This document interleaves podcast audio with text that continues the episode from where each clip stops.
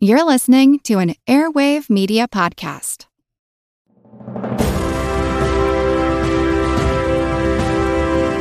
Hold your ears, folks. It's showtime. People pay good money to see this movie.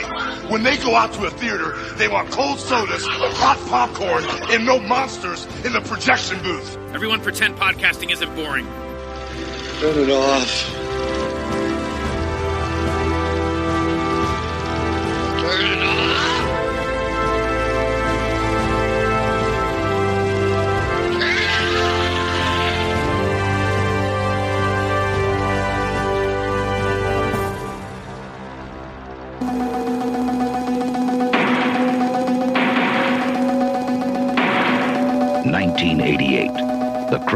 In the United States rises 400%. 1991. The United States Police Force is formed. 1997. New York City is a walled maximum security prison. John Carpenter's Escape from New York. Kurt Russell.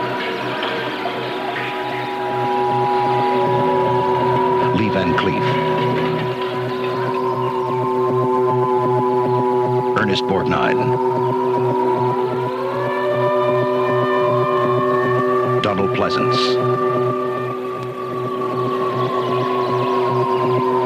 Isaac Hayes. Season Hubley.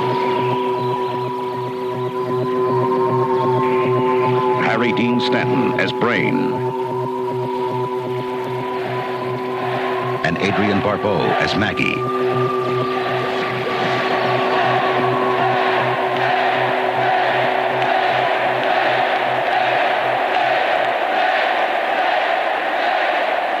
John Carpenter's Escape from New York. The ultimate adventure of escape and survival.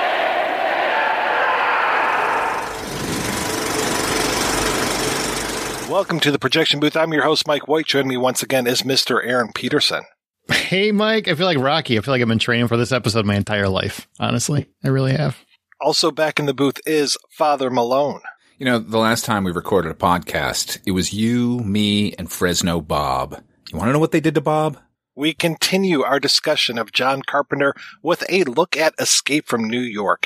Released in 1981, the film was written by Carpenter and Nick Castle and stars Kurt Russell in his first tough guy role. He plays Snake Plissken, a former Special Forces soldier turned criminal who is given a chance at redemption after the president's plane goes down in the prison colony once known as Manhattan.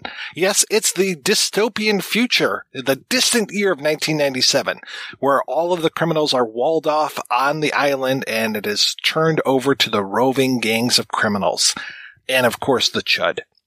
That's when the chuds came at me. We will be spoiling the film as we go ahead. So if you haven't seen Escape from New York, just turn off the podcast, go watch it. Shame on you. And you can come back if you want to, but regardless, just watch the movie. Father Malone, when was the first time you saw Escape from New York and what did you think? I saw this movie during its first theatrical run, um, thanks to a large group of irresponsible older cousins who dragged me to every movie they went to. So I suppose I saw this movie in Saugus, Massachusetts in July of 1981. That was at General Cinemas. I just responded to it on every level. What I related to most was the concept of urban blight or urban decay. It's not new, but it felt like in the late 70s that everything was just crumbling. And here was a movie that really embraced that concept and spun it out in a fantastical way. Like it wasn't the shiny future we kept getting from sci-fi movies, but it wasn't the complete opposite, which is like the, you know, the decimated, collapsing warehouse worlds of most dystopian futures. And so I responded to it on that level. And then it gave us a lead character that was, seemed to me at least rare at the time. I know you can't throw a rock without hitting an anti-hero these days, but at the time there was kind of no one like him on my radar. And then underneath that, the whole concept of a citywide prison to my eight year old mind was the most frightening thing I could possibly imagine. Like, as bad as it could be to be in prison, at least they had the appearance that somebody was trying to keep you safe. But here it's just a free for all. all that, you know, and the acting and the music and the action, the music in particular, it really set the bar really high as to how good an action movie can be. And I'm still measuring movies against this one to this day. How about you, Aaron? I was nine or 10, I think, and we either rented it or honestly, I don't remember exactly where I watched. I know it wasn't in the theater. I either rented it or it was one of those HBO free weekends. Remember they had those back in the day. And from the opening music cue to the final smoke, I, I didn't move. I didn't move. I didn't leave my seat. I was enthralled the entire time, absolutely enamored with the film. Yes, but mostly the, the character of Snake Plissken. He was everything I wanted to be. I grew, like I told you in the last episode, I grew up in a very rough neighborhood. So I wanted to be that guy. I wanted to be a badass. I wanted to be tough and able to just get out of trouble and have a glorious coif of hair. And this movie began my, my lifelong love obsession with Kurt Vogel Russell. The name's Plissken. I remember going to dinner with my folks and one of my cousins, one of my older cousins, and the cousin had seen Escape from New York and was basically telling them the entire plot of it. And I was, God, I, w- I was probably nine years old when this movie came out. So way too young for it. And my cousin didn't take me to go see it. He just described the whole thing for me. It was a lot of years later before I finally saw the film and I just absolutely loved it. I think that by this time, by the time I saw it, I was already familiar with spaghetti westerns. So seeing Kurt Russell do this riffing on Clint Eastwood and then having Lee Van Cleef in there as Hauk, it really scratched an itch. It really paid homage to my favorite of the Dollars trilogies for a few dollars more. I really like their relationship in that. And they're more antagonistic in this one, though there is a little a reluctant admiration between Hauk and and Snake. I don't think it's the other way around necessarily. It is, not. No. but my God, that relationship, the story itself, like you said, it's taken me a lot of years before I realized just how bad New York was in the late 70s. This was written in what, 76? So that would have been the perfect time to write this. You know, I talked about this on the Wolfen episode. I've talked about it on other episodes. I mean, New York, we talked about it, especially on the cruising episode.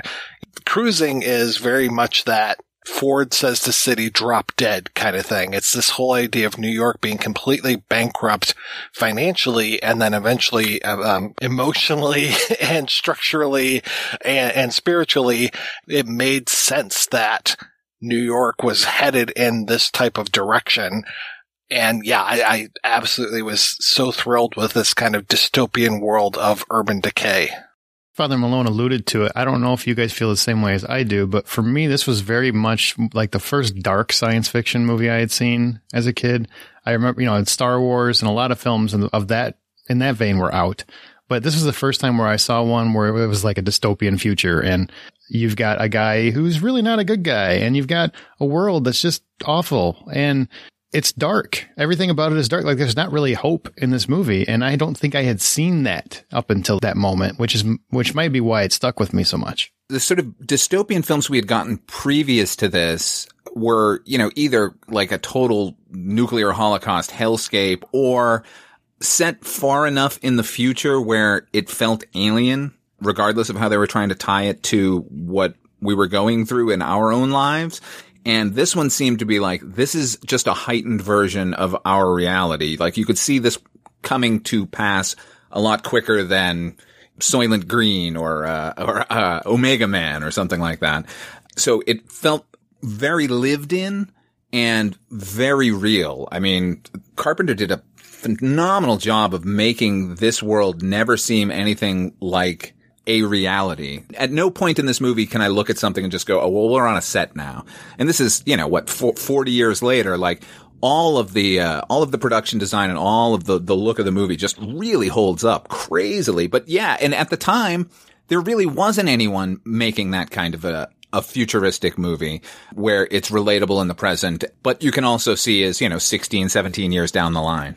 Now I had seen Mad Max 2, The Road Warrior before I saw this movie, but also to your point, it's 1982 when that one comes out, so a year after this one, and it being set in Australia, it's foreign in that way and foreign in the whole desert landscape. I'm from just outside of Detroit, so the idea of this like urban blight, I was pretty familiar with it. So Mad Max, you know, that's its own thing. And this was the first time that I saw an American city other than real life, but an American city, the set of a dystopian film, which I, I yeah, I, I absolutely loved it. And I loved the stars. I loved the cast of this film. Everybody down to the smallest player is really giving their all. And you see those familiar faces. We've talked about some. We talked about some last week when we talked about Assault on Precinct 13.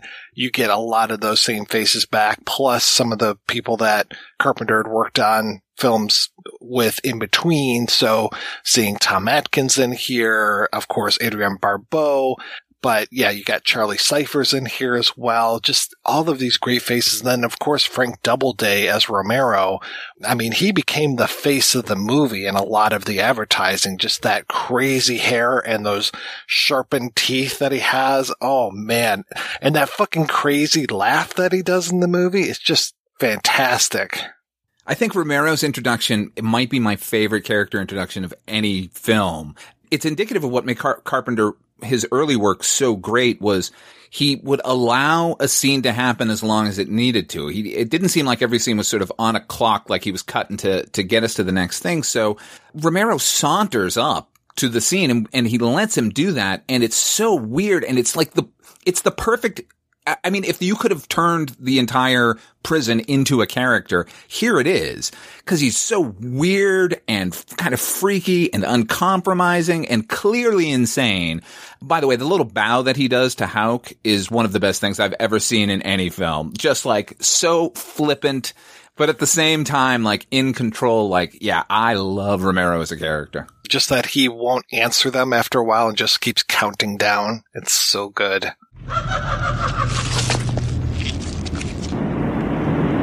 You touch me, he dies. If you're not in the air in 30 seconds, he dies. If you come back in, he dies.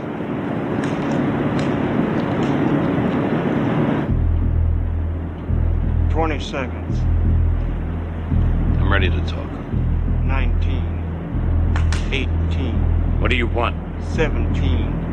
Sixteen. Let's go. Let's go.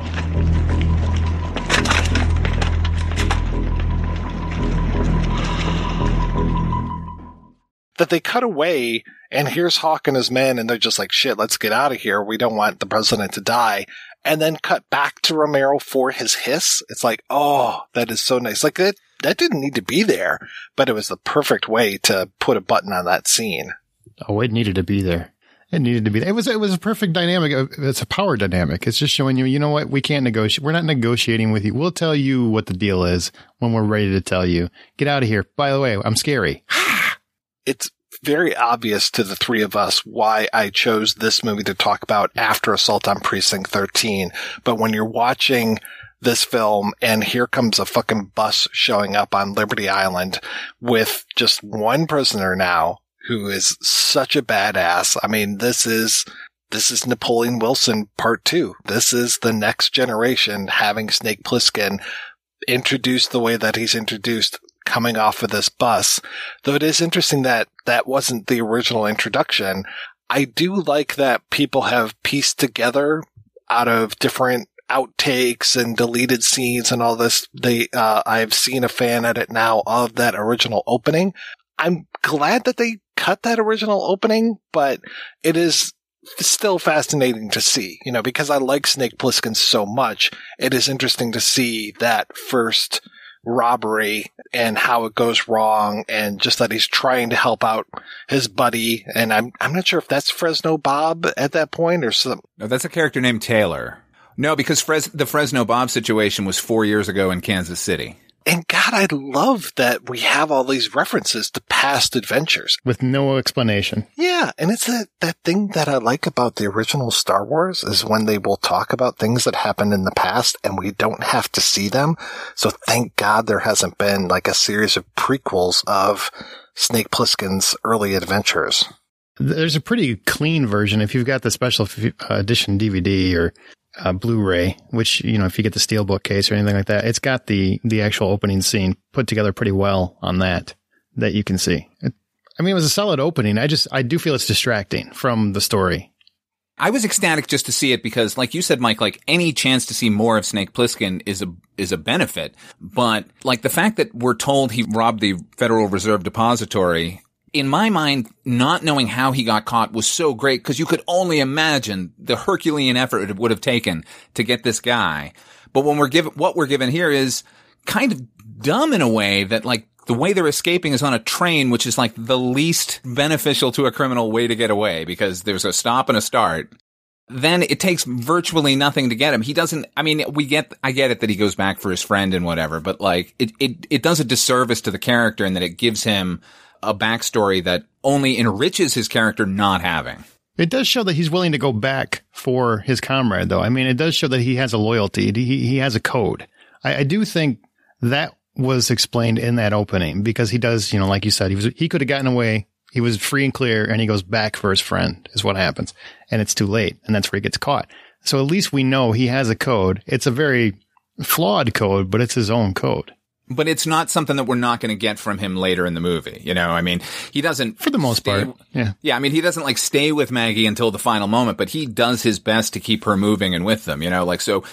And the fact that when he when we meet Brain and he's excoriating Brain for leaving them there, it's like we're gonna find that out about him. But the fact that this bus pulls up and this guy gets out and he, it's all completely silent till we get down into the thing and they like hold it. And instead of like reading us his like, uh, you know, his crimes and whatever, it just blacks right out. Like he remains a mystery through most of the movie. And that's so great to be able to sort of reveal little bits about him along the way. I really like that fade to black that they have. And when the person says hold it, I always think, is that Hauk saying that? Like, are we in in like a weird time loop or something?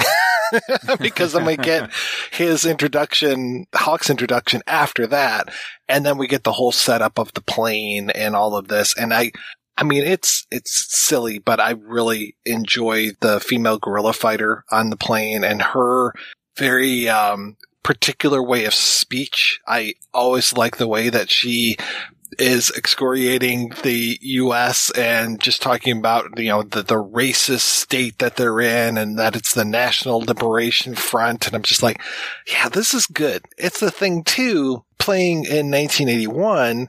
It's like, yeah, we were still getting a lot of hijacked planes. You know, this was not a non-occurrence. You know, the, I can't tell you the last time a plane has been hijacked, but it seemed like growing up in the 70s that that was the thing that you could hijack a plane pretty darn easy. I mean, it was a punchline for a lot of years is like turn this plane around or this plane is now going to Cuba. And this is exactly that here and having this, you know, small faction of, of people, well, who knows how large their faction is, but having this terrorist group, I was just like, okay, yeah, yeah. And, and using that name, the National Liberation Front, I'm just like, okay, these guys are probably friends with the Symbionese army.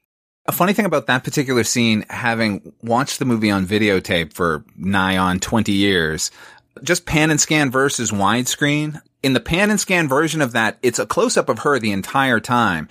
And you can't see that there are two guys with their throats cut just to her left and, and, and behind her. And like seeing it again when they finally put this out in letterbox was like jarring. Like, wow. Like, you know, yeah, a reminder that Carpenter was painting at a full frame sort of uh, situation. And the other scene, like later in the movie when they're on the train and Snake is trying to get the president, he sort of sneaks up in the background and breaks that one guy's neck. That whole scene was not in the pan and scan. It was close up of this guy and the president, which gives us nothing at all. Like he's, what are you looking at? And like, I don't know. What was he looking at? The cinematography in this movie is so good and listening to some of the audio commentaries and hearing how Dean Cundey was just so fast with lighting some of these things, like looking at some of the street scenes that there are, especially when Snake first gets to the island and he's walking and you've got a lot of red lights and then you've got these magnesium type fires going on and these barrels and just that walk by kind of scenes of him in New York. There's one shot, I think it's before the person comes up and starts pounding on the manhole covers where it's very green lit and it just, I really like the way that it looks and you can see the streetlights going almost looks like to infinity kind of thing. I really appreciate just how great this movie looks. What did you guys feel about the introduction of Snake? Because you've got this guy that we're supposed to root for, and this is back when heroes were pretty were pretty black and white. So it, you always had the guy that goes in, you know he's going to save the girl, and here you have a guy who literally ignores a woman in peril as soon as he gets to New York. From the beginning, I mean, he's very flippant to the government figure about saving the president. So for us sitting there, that obviously at that time was kind of like, wow, is, is he even a hero? Is he really, you know, anti-hero wasn't really a term as much back then. What did you think about the introduction of Snake? Are we talking about the the sort of first scene between him and Hauk?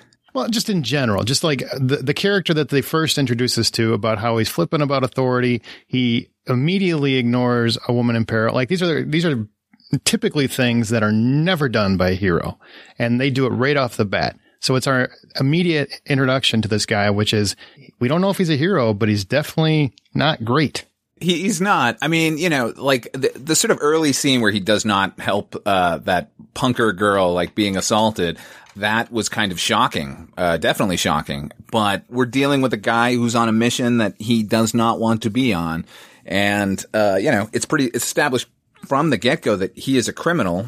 The sort of cynicism about authority figures, like, uh, is just ingrained. And maybe this movie helped, helped me on that path. But I can certainly relate more to his hero than I could like Luke Skywalker or, you know, any of the sort of uh, heroes from fantasy or sci-fi heroes in the past who were always doing the right thing to do the right thing. Like I, I could never quite relate to like a, a knight who's just going to go fight that dragon because it's the thing to do.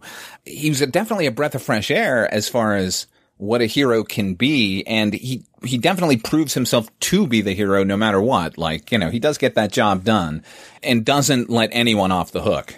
I have a deal for you. It was an accident. About an hour ago, a small jet went down inside New York City. The president was on board. President of what? That's not funny, Plissken. You go in, find the president, bring him out in 24 hours, and you're a free man. 24 hours, huh? I'm making you an offer. Bullshit. Straight, just like I said. I'll think about it. No time. Give me an answer. Get a new president. We're still at war, Plissken. We need him alive. I don't give a fuck about your war or your president. Is that your answer? I'm thinking about it. Think hard. Why me? You flew the Gullfire over Leningrad. You know how to get in quiet. You're all I've got. I guess I go in one way or the other. Doesn't mean shit to me. Give me the paper. When you come out. Before. I told you I wasn't a fool, Call me Snake. I've mentioned Clint Eastwood before, and of course I keep thinking of him in the spaghetti westerns, but you also have Clint Eastwood as Dirty Harry. Dirty Harry is very much fed up with the way the politics are run in San Francisco. I think he would basically say, get a new president if he didn't like who the current president was. But Dirty Harry would have stopped those guys from roughing up that punker girl. I don't know if Joe slash Blondie slash whatever, I don't know if he would have stopped that. He might have because you do have that backstory of like, I'm doing for you what nobody did for me. I think we've seen it before, maybe a little bit in some of the other spaghetti western heroes, like a Django or like a Sartana, you know, some of these other more badass characters. It's troubling that he doesn't help somebody when they are in need of help, but to your point, Father Malone, he is on this mission. He has a, a timer. He needs to get this solved in a certain amount of time or else he will die. And he just wants to get the friggin' thing done. Even as soon as he finds George Buck Flower and it's just like, okay, get the machine ready. President's dead. I'm coming out. And it's like, no, no, no. You still got to look for him. It's like, well, fuck you. he really does not want to be there. And as soon as he thinks the president's dead, it's just like, okay, yeah, mission's over. That's it. I've grown up my whole life just loving that character. And I was trying to think, what was the moment? You know, like, what was the minute where I just like, that's why. That's why I love him. And I kept coming back to that introduction because I think for me personally, that's why I wanted to know how it was for you guys. For me personally, every hero I had seen to that point was the non-flawed hero. It was the the guy that's always going to do the right thing. I hadn't seen Dirty Harry by that point. So he was the guy who was going to do the right thing. He was always going to go out there. He's going to help the damsel in distress. And here's a guy who just felt more real, I guess, maybe real for the time, maybe in a grittier way and not necessarily in a moral code kind of way. But he was real for the time. He was doing what he needed to do, and it stuck with me because that felt more realistic than the Luke Skywalkers of the world.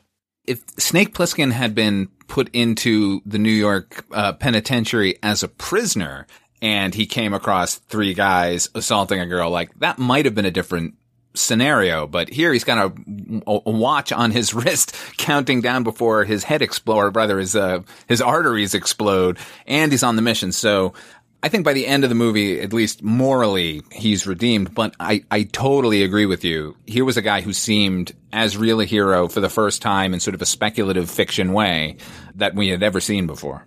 Well, his second opportunity to save somebody, he actually does try to save them. When he's in chock full of nuts and all of the crazies are coming through, he does try to save Season Hubley and he seems distraught that he can't.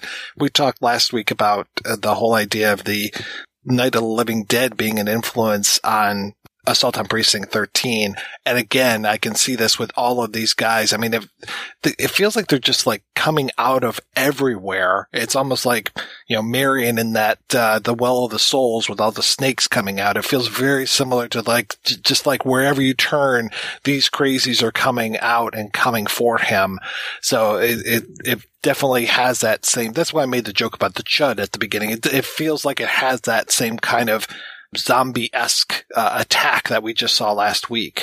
It's a terrifying scene, and we get a couple of them with the sort of mob in New York, and it's it's an excellent reminder that this is a whole new world. Like the last thing he was expecting was that sewer cover to pop off and people start flooding out into it. Just another measure of the, the, the sort of danger that he's constantly up against in here. And, and, and once again, I, I mean, I, I know I keep harping on it, but it felt so real. It could have been done clumsily and not effectively. And, and here, those, those threats feel like they could take him out very easily. Carpenter shot those early scenes almost like a horror movie. Even the score was so reminiscent of a horror movie. When you get those moments of like jump scares, especially that like noise that he'll do on the soundtrack at the train, and the first time you see that guy who's knocking on the uh, the manhole covers, like the way that we do this like really quick rack focus to him in the background, I was like, whoa, okay. It's like here's Snake sitting in this chair, and then we rack really quickly to this guy coming down the street, and it's just like, wow, okay, this seems like it could be dangerous just from the way that the focus changed. So very, very smart. And then, you know, even when we're introduced to Cabby, it's like, okay, who is this guy? You know, and I'm, uh, you know, I've seen Ernest Borgnine be evil before, so I don't know if he's going to be a helper or not. And so you're suspicious of every single person that you meet in here, much like Snake is. You know, you're really put into his shoes or boots in this case to feel suspicious of every single person that you meet especially Cabby. He's so over the top. I mean, he just comes across as that dude's going to murder you in your sleep. That's exactly what he comes across as. But you love him. By the end, you just absolutely love him. Hey, Snake, when'd you get in? I didn't even know they caught you. oh, Snake Plissken in my cab? Wait till I tell Eddie. I figured that Cabby was not a prisoner at all. That he was just a guy who refused to leave his cab in New York. Yeah, what was Cabby's crime? If you go find that Broadway show, they actually have the lyrics. You can find them online, and it's just like murder, death, kill. That's the entire song. It's great. Shoot a cop with a gun.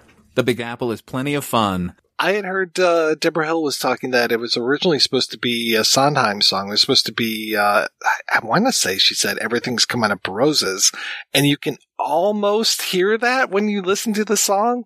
It's very close. Everyone's coming to New York. Did you guys get the, the timer? I got to ask about the timer. I meant to do it a minute ago when you I, I, I rewatched the movie, like the, the first 30 minutes right before I came down here so we could have this discussion. So now, do you know what I'm talking about though? Yeah, so okay. I think the confusion comes. So they put the timer on his wrist and they set it for 23 hours. It's 22:59 when it starts up. The where the confusion comes in is it's not 23 hours that he has he had, I think they say something like 22. An, an hour before, yeah, like the, it'll happen an hour before that timer goes off. And there's this whole thing about like how the president has to actually be out a little bit earlier because he needs to get up to wherever to make this speech about nuclear fusion, I guess, this weird MacGuffin of mm-hmm. the president's speech. But yeah, I, I agree with you. It was a little confusing. Tell him. Tell me what? That idea you had about turning the Gullfire around 180 degrees and flying off to Canada. What did you do to me, asshole? My idea, Plissken. Something we've been fooling around with. Two microscopic capsules lodged in your arteries. They're already starting to dissolve. In 22 hours, the cores will completely dissolve. Inside the cores are a heat sensing charge. Not a large explosive, about the size of a pinhead. Just big enough to open up both your arteries. I'd say you'd be dead in 10 or 15 seconds. Come out now. They're protected by the cores. 15 minutes before the last hour's up, we can neutralize the charge with X rays.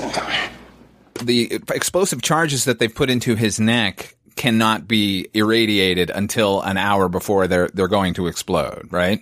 So that's that clock, and then the other clock was just, I guess the the conference was going to be over. Right, but but the this I was telling Mike before we did the podcast. I'm like, this is the debate my friends and I had for years, literally years. I think I lost a friend over this deal, but when they puts it, you know, he says 24 hours and then they put the watch on, he started at 23 and it's like 2259 when it actually starts. And then he says, you got 22 hours to get him out. And he's like, well, what? We talked about 24. And he's like, no, in 22 hours, the summit's over. He's got to be back in 22 hours and you got to be back an hour before in order to neutralize the charges. Well, everything in the dialogue says 22 hours, but his clock says 2259. So I'm like, he was technically an hour late. I'm pretty sure he should have died. That was the debate. Oh, okay. Yeah, I guess I can see that. When he puts the watch on him, he says 22 hours, 59 minutes, 57 seconds. No, he says, Lee Van Cleef says several times, you got 22 hours, 22 hours. He doesn't say 23 hours, which would have made more sense because you got, he didn't say 22 hours and 59 minutes. He just leaves it at 22 hours. It's it's the weirdest thing. I'm sure it's just like a faux pas. He may have repeated the 22 hours, but I, I know for certain when he puts the watch on him, he says 22 hours, 59 minutes, 57 seconds. And then Plissken no, goes, he talked he, about 24. I don't think he, he says 22 hours. He doesn't actually say all the minutes. He show, they show it. They show it. What I need you to do is put together a YouTube video all about this. Uh, maybe you can get Ryan Arey from Screen Crush to uh, host it for you. That would be pretty good. I'll, I'll get on that. Okay, good. And what I need is a poster image for the video with like Snake Plissken and maybe Isaac Hayes in the background with like a big arrow pointing to Isaac Hayes and something circled. It doesn't matter what it is. Just circle something and then be like the shocking truth about Escape from New York. This is perfect. I think like a hundred thousand hits. Easy. At least. Easy. At least. And at the end, no, nothing's resolved. A yellow border around it would be good. That's what we think. Like and subscribe to the video and comment below. Hey guys. Make sure you hit that bell so you're alerted with the next time we have a video, which is all about the timer of eight hours in Escape from LA. But we'll talk about that eventually. Unfortunately. We are going to be on different sides of the fence on that one, sadly. Uh oh. Uh oh. we will be. We will be. Oh, man. Sometimes you can enjoy, I can enjoy things while acknowledging that's not great. Well, we were on different sides when it came to uh, Assault from Precinct 13 remake and we didn't kill each other, so. That's true. Sure, we'll live.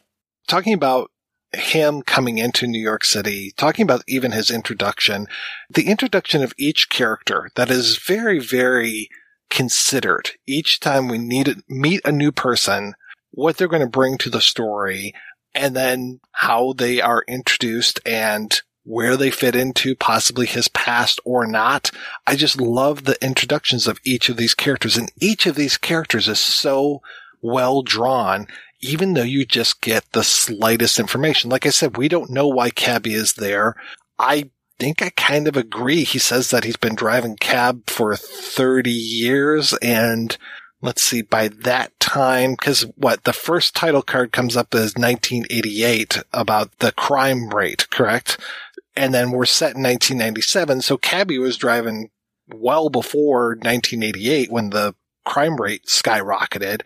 So I wouldn't be surprised. Yeah. Cause otherwise he's going to have to get out of Manhattan, commit a crime, get back in and then find his cab again. And we're already suspending a lot of belief or disbelief. Uh, you know what's interesting? I read the screenplay last night. Evidently, the this movie takes place on October twenty third, nineteen ninety seven. It's a title Oh, card that they left off, but I thought that was interesting that they bothered to put it in there. I like when they get that specific about things. I always like when there's that particular date.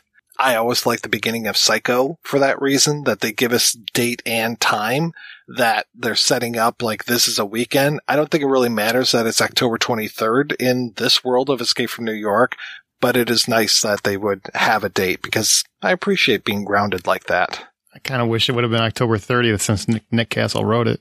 Yeah, right? Yeah, right. Speaking of the like the script and like adding in these little uh, elements, the opening sort of info dump, you know, the uh, the the Star Wars crawl and Escape from New York Land, where Jamie Lee Curtis lays out what this world is. It's so economical. I mean, it's just a couple of you know graphic images and her talking about them, but it feels really exciting and like I think it, it throws you into the world really well. Like from that to like the first shot of New York where we crane up through the, you know, from the wall. It's, I, I, I don't know. I'm just gushing about the movie now.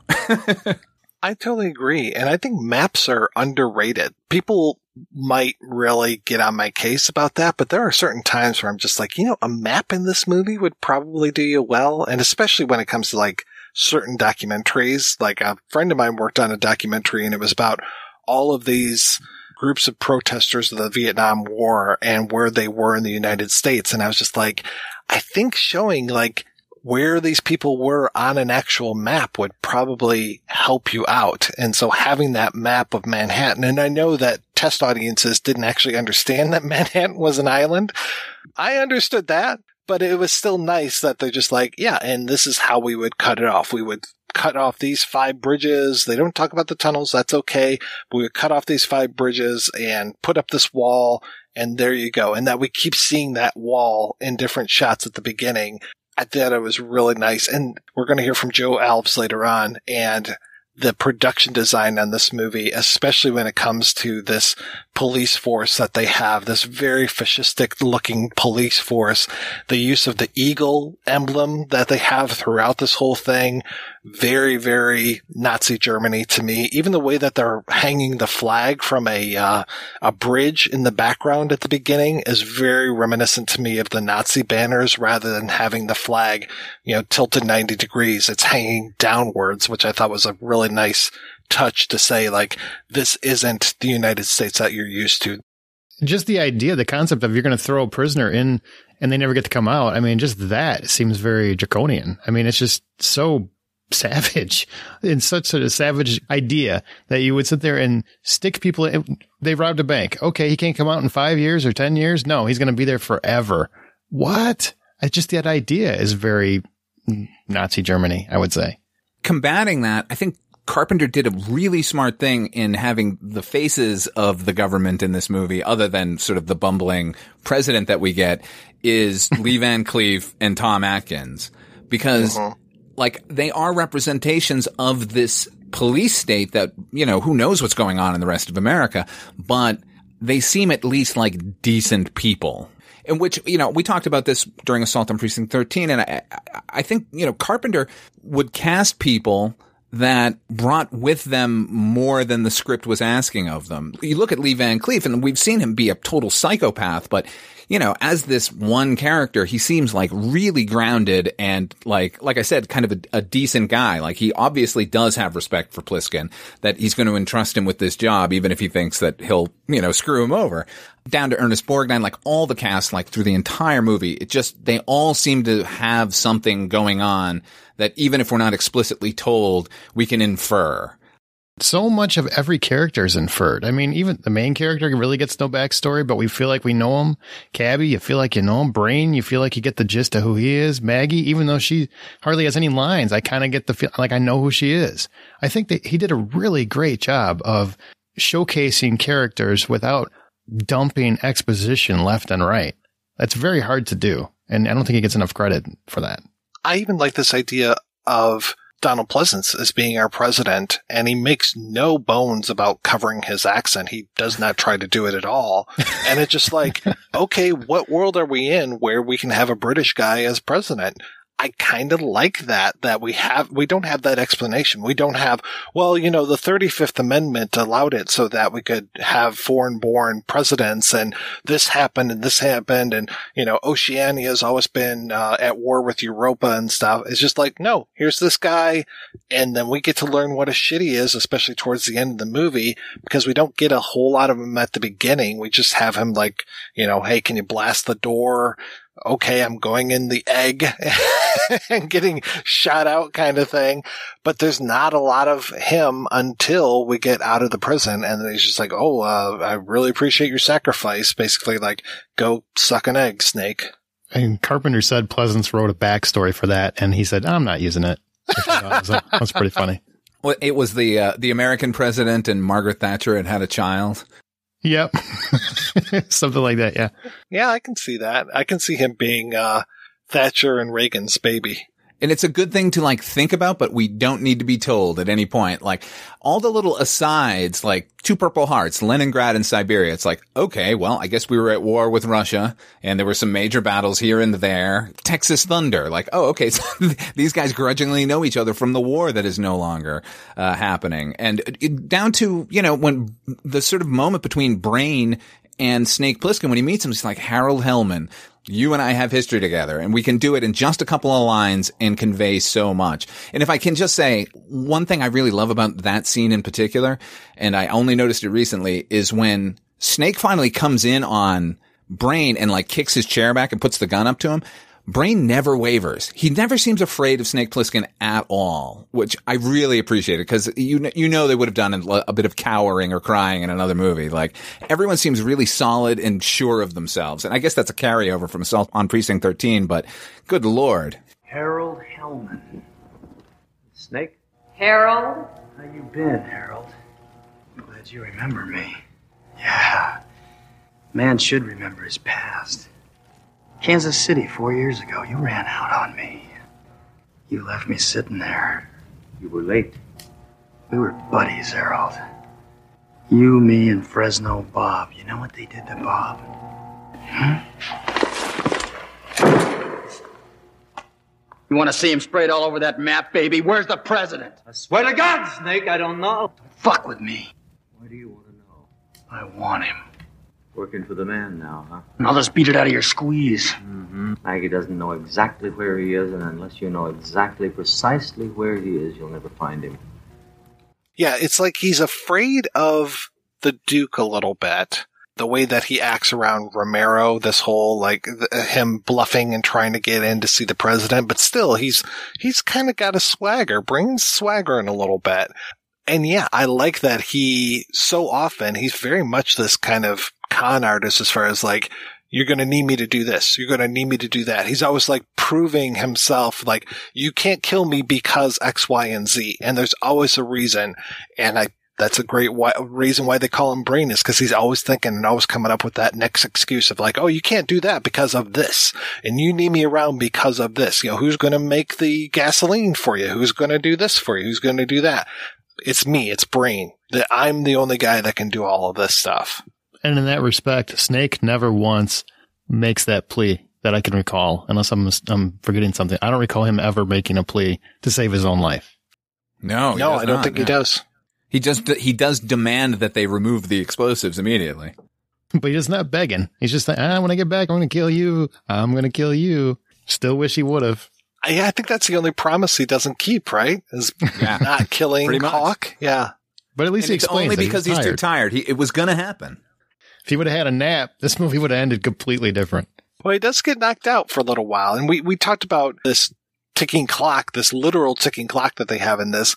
They've got those daylight scenes because this movie is so dark so often that the daylight scenes are almost a shock when they happen. And it kind of reminds me of, of a movie that Carpenter made a few years prior was Halloween and this whole idea of the scariest part of Halloween to me is when you see Michael Myers in the daytime. When he's hanging out by that laundry and you get to see him just standing outside of the house, just like, holy shit. Because it's one thing to have a boogeyman at night, but to see the boogeyman during the daytime, that's a whole different thing. So having these daytime scenes, I think they can be a little off-putting for some people, but for me, it's just like, yeah, no, this is, it's showing that you've got a full day to rescue the president. And it's also showing that when the sun comes up, these monsters that are in New York are not going away. They are still hanging out and they still run the whole show. This is not I Am Legend. It's not like Anthony Zerbe just disappears into the woodwork once the sun comes up, leaving the rest of the city for Neville to take charge of. No, they're there. The vampires are there full time. And they can wave down helicopters. Their skill is waving down helicopters. Like, yeah, Jim, that's you. That is you. Get that. And I do like that moment when you think that Cabby is has turned on him, that when he runs away, but eventually he comes back and kind of saves the day. And I'm glad that he uh, he's got like the reaction for everything, which just you know throw a Molotov cocktail. It's fine. I'm telling you, Molotov cocktails work. Anytime I had a problem and I threw a Molotov cocktail, boom, right away. I had a different problem. Speaking of character introductions, like as you said, it it they're all really solid and all really informative, from Plissken to Hauk to Cabby to Brain, and then we've been hearing about him for the entire movie. Here is the spectacle of the Duke of New York with an amazing theme by Carpenter. Not a disappointment at all, like uh, exceeding the expectations. And then he gets out of the car and it's goddamned Isaac Hayes. Holy shit and we'd all follow him. I totally got it. If I was in New York, I'd be like, all right, I'm, fo- yeah, what do you want me to do? I'll wave helicopters down. The outfit, the vehicle with all of the candelabras on there, yeah. the, the, the, the chandelier. It's just like, oh my God. And yeah, when he gives that little speech. They sent in their best man. And when we roll down the 69th Street Bridge tomorrow on our way to freedom, we're going to have their best man leading the way from the neck up.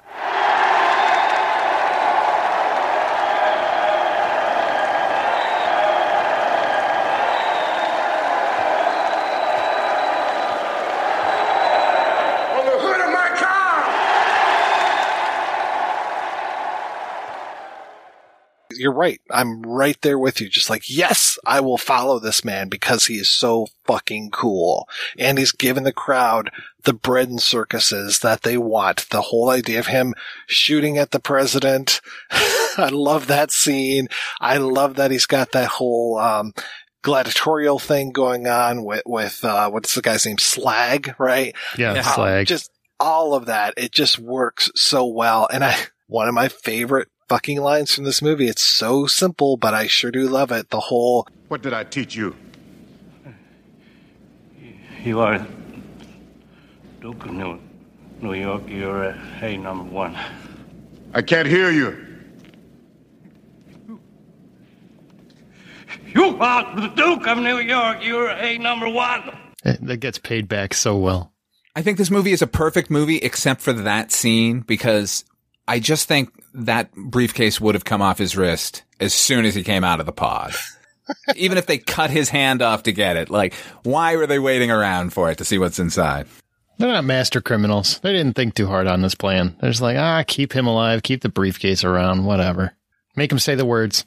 The president is useless to them at a certain point. Like he's, he actually has like an expiration date on him and they don't realize that.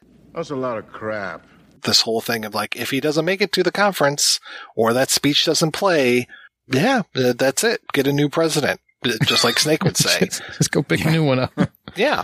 So president of what? They have no idea that if they drive across the bridge 12 hours from now rather than 10 hours from now, it's not going to do them any good because the president doesn't have any gun. value. They're going to get burned off the wall. The other line I love in this movie from the Duke is when they've gone up to the roof of the World Trade Center and discovered that they're they can't get away that way, and they come back in and look in the hood of the car, and the guy pops out with the thing. It cuts over to Isaac Hayes. Car trouble. So casual. And another thing I like about that scene is so they've removed this steam engine from the car in this elaborate ruse to, to, like, and then the steam engine pays off and allows them to get away. Like everything seems so considered in this movie. It's insane. It's very thought out. I thought you were dead. I thought you were dead. Everybody that says that dies, which I think is hysterical. Yeah. I never realized that. Mm-hmm. I just thought that was a running gag, but I didn't realize that everybody that says that ends up dying. Whatever en- ends up happening to Cabby. Yeah, he gets exploded in the car. The uh, when the car Okay. goes apart. I remember the car splitting apart. I just, I would like to think that Cabby somehow made it out, but I guess that's too much. Blew him into the into the water. He swam away. He's fine. How's that? Yeah, okay, Found, there you found go. a new cab. Found a new cab. Did he make it past the wall? Is he driving cab in like New Jersey now? Hopefully. I want nothing but good for Cabby. He seemed like a decent sort. He's the only one in that audience really enjoying the show. He really was. He was like bopping in his seat, wasn't he? He was just like, yeah. Grinning ear to ear. He, he was having a great time at, uh, at the theater. Father Malone, you mentioned reading the script, and if memory serves, there's a little bit more in that scene because Snake walks in and basically walks past the ticket taker and doesn't Yeah. like, the ticket taker and the manager come down and like, hey, you didn't pay to come in kind of thing. Yeah. It's uh, what? It's two cans to come in, three cans to sleep, like four cans if you want to. Yeah, that's uh, mercifully cut, I guess. We didn't need any more interaction with the uh, the people running the theater. No. Though it is nice that you see him sleeping there with all the cans next to him at the at, at the entrance of the theater. Absolutely. So even if we don't get that scene and understand what that those means, there was a meaning behind it. How lean is that script? I, I got to figure it's sub 90 pages, maybe 80. Call. I mean, it's uh, it's yeah, follows it's around there. very closely. I don't remember there being like, oh my god, look at this amazing scene that didn't happen. You know, other than that opening, there were just like a couple things here and there that I can remember being slightly different, but it wasn't like, oh yeah, there's a whole other character that got cut out of the movie at this point and you learn more about blah, blah, blah. Like, no, that stuff isn't there. And I figured just because there's so little dialogue, it would be a very, it would be a lean script too, because it's just description for most of the, the the scene where um, uh, Snake is gearing up, where Rehme is sort of giving him the rundown of what's going on in the prison. I think that was much longer originally. Like he he sort of plotted out where each section, like this is controlled by Indians and this is controlled by them, and this is the homosexual area. And like again, the less we know, uh, the the better the movie gets. Yeah, I do like that little throwaway line when the uh, glider falls off of the World Trade Center and Brain's like, goddamn Redskins. And it's just like, okay, yeah. All right. This is going back to that, uh, Western movie we were talking about last week. You know, this is another, basically it's a Western of, uh, you know, you got the Indians that are, are, uh, ruining his plans. They're savages, Mr. President. What'd you think of the cage match with Ox Baker? Oh man. Just the sound of those bats hitting with the spikes in it. Holy God, what a great sound. the sound design is fucking fantastic. And yeah, it sells so much of that fight. The sound design also, and we can come back to the fight, but the sound design is so crucial when it comes to those helicopters. Because yeah, we've got some real helicopters in there. Then we've got a lot of models of helicopters, you know, animation of helicopters. They did such a great job with the sound design. Man, the effects and everything. There's uh, some moments where you've got like guards walking in front and then the darkened New York skyline behind them. I don't know why I never really thought about it until today. I was just like, oh yeah, no, there are little lights here and there, but Manhattan is black because there's no electricity going to them anymore. So you have to do everything with special effects. You can't just take a shot of the New York skyline unless maybe it's during the day. But at night, no, it's going to be lit up like a Christmas tree. So you have to fake it and make everything paintings or mats or backdrops or whatever. And it just looks so nice. It's a good way to mask the the fact that it's shot in you know what East St. Louis. I think it's a good way a good way to mask that as well because then you don't have so much prominence focused on the buildings that you know you people would would see otherwise. It might stand out to them otherwise. That's that's another benefit. If you did this movie today, like it would be easy to sort of recreate that skyline digitally, but you know that they would color it up too much. They would make it too bright just to show us the destruction. It- whereas it's just so scary to see the, the New York skyline completely blacked out. And this would have been what three, four years past the blackout. I think that would have been your only chance to take photos of the New York skyline completely. Get in there, guys. And yeah, the idea of them shooting in St. Louis was really smart, especially I didn't realize this until again, I was listening to a commentary where they're talking about how the train station in St. Louis is modeled after the Grand Central Station. And at this point in St. Louis's history, they're not doing well either. So Joe Alves and his guys, they didn't have to make the train station look shitty at all. They basically brought in some stuff and just set it up, but it was already decrepit. So they, they actually made it look better after they left than when they went in because this was a, another pretty much abandoned building that they were taking over. That was a great description. They didn't have to make it shitty. It was already shitty.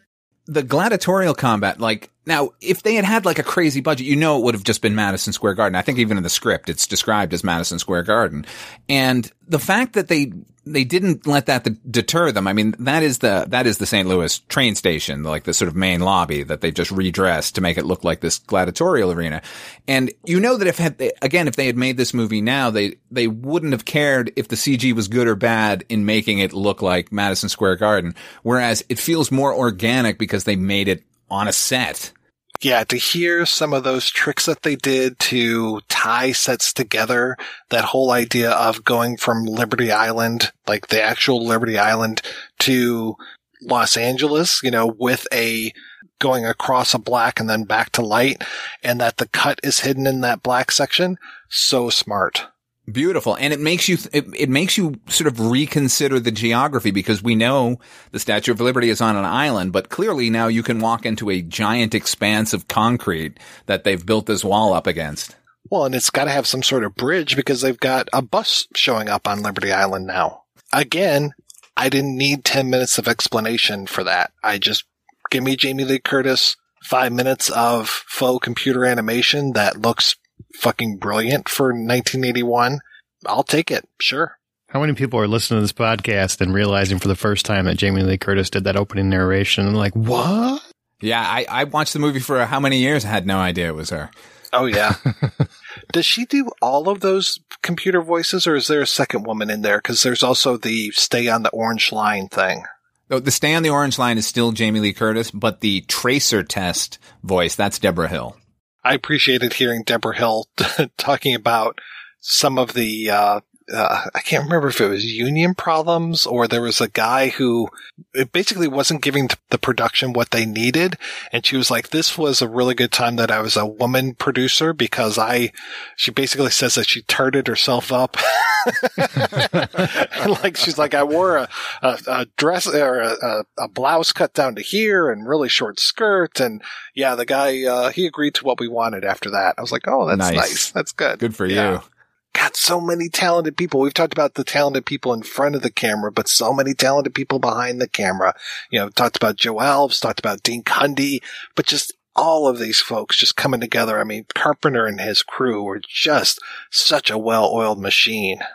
One of the DVD extras is about the, the train uh, robbery, or, you know, that, that was supposed to start the movie. And they have commentary with Carpenter and, and Kurt Russell.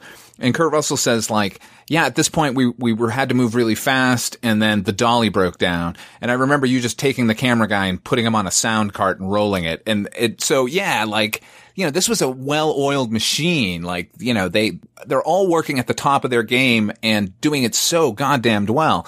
And we haven't even mentioned the music because, uh, or we have sort of tangentially, but like, to me, this is Carpenter's absolute best score it is so evocative and propulsive and and fantastic. A couple of years ago, uh, Carpenter went out on tour where he performed all of his scores with a with a live band, and he opened the concert here in Las Vegas with Escape from New York, and I swear to God, I left my body. It was so incredible.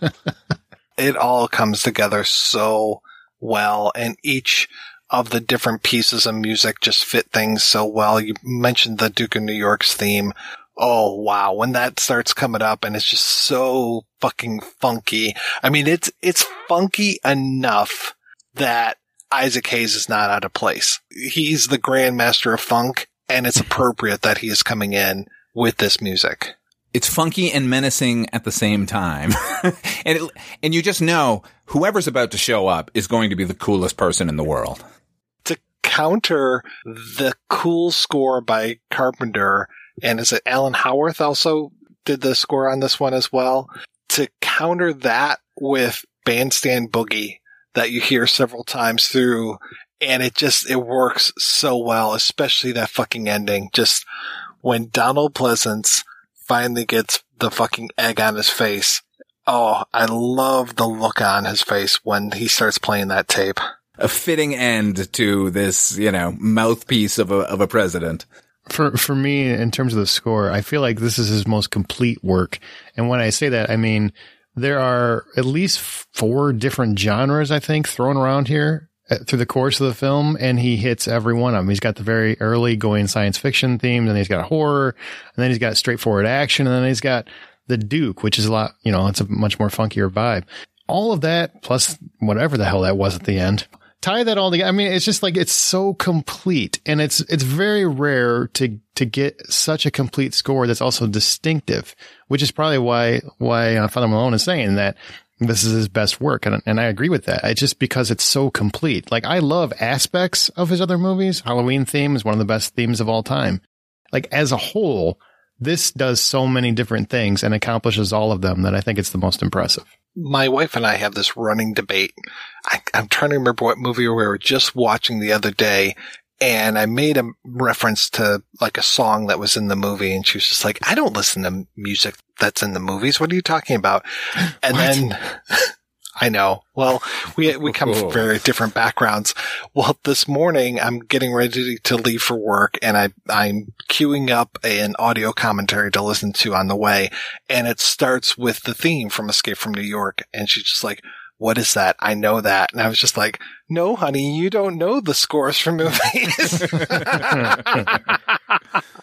and I, I said, okay, try to guess what it was. And she actually guessed Escape from New York. So I was nice. like, okay, see, you do. You do listen to them. That's the one with sexy Kurt Russell. I, I think we know why she knows that one. He's shirtless a lot. Well, and she does like Jason Statham, so that's why I think I've seen Ghosts of Mars more times than you guys have.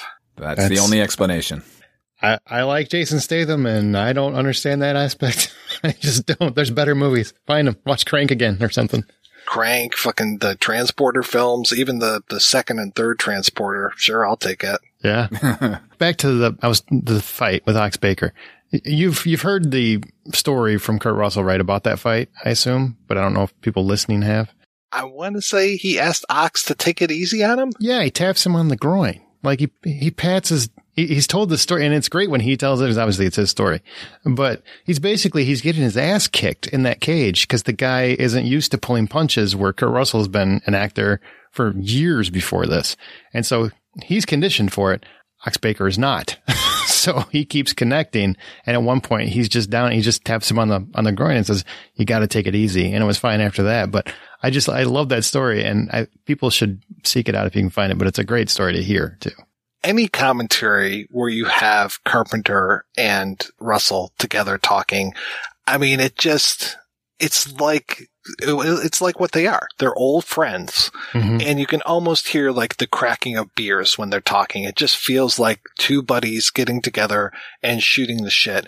There are times, yes, they will go way off topic when they're doing their commentaries, but it is just a pleasure to listen to these two guys talk, no matter what movie it is. I highly encourage if, yeah, to your point, if there's anybody that hasn't heard the commentary tracks for The Thing, Escape from New York, um, Big Trouble, uh, Big Trouble in Little China. I mean, they are just, they're such a pleasure to partake in. I, I yeah, I, the thing in particular seemed like like really fun. It, it never they never seem to skimp on information, but then they they make you feel like you always hoped they were while making these movies and uh, reassessing them. It's gone, MacReady. Like hearing Kurt Russell do Donald Moffat. yes. it's, it's pretty great.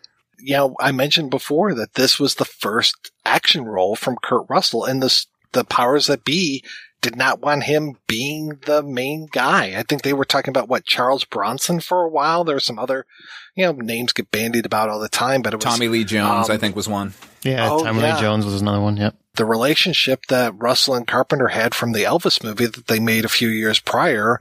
And here he's sticking up for his buddy. He's like, no, no, he's going to be the perfect guy. And yeah, like to this point, like, okay, yes, he was in used cars where he's a scoundrel, but he's fucking hilarious. And before that, it's just like, you know, he's coming from Disney. This Disney background. Yeah, he's the computer that wore tennis shoes. He's all of these great Disney roles throughout the years. He had never played this type of role. And after this, I mean, the guy can play anything, you know, and he, and he has played anything. He's played so many different type of, types of characters.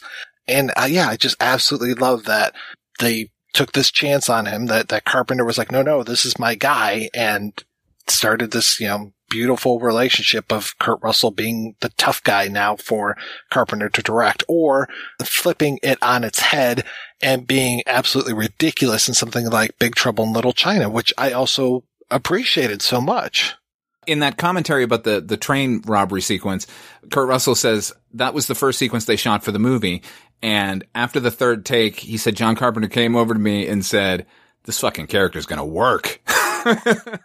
Oh god, there was another story. Uh, I don't know if it was a commentary or if it was just an interview where he said he was actually walking down.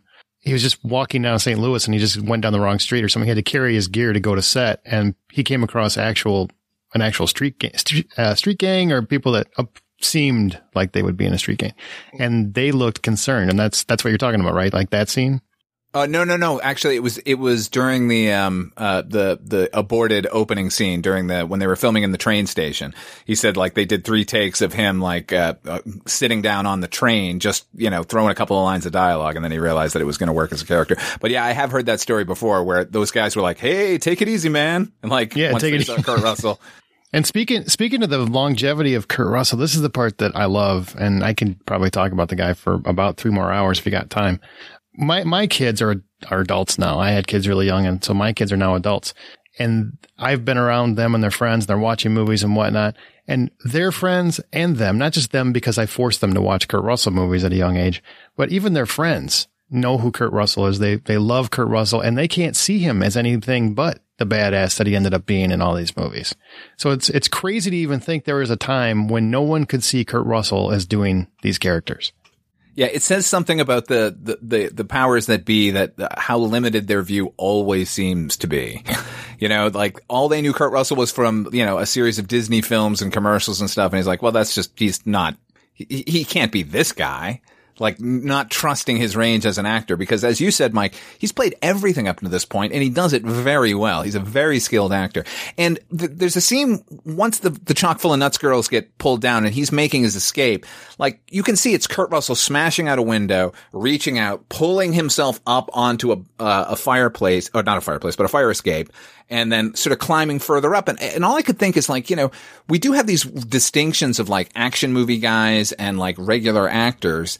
But here's a guy who can do both and clearly can do it so well. I love this whole thing of how he's like, yeah, John, when you asked me to be in this role, I, I was really glad that you thought I could lose 25 pounds so quickly.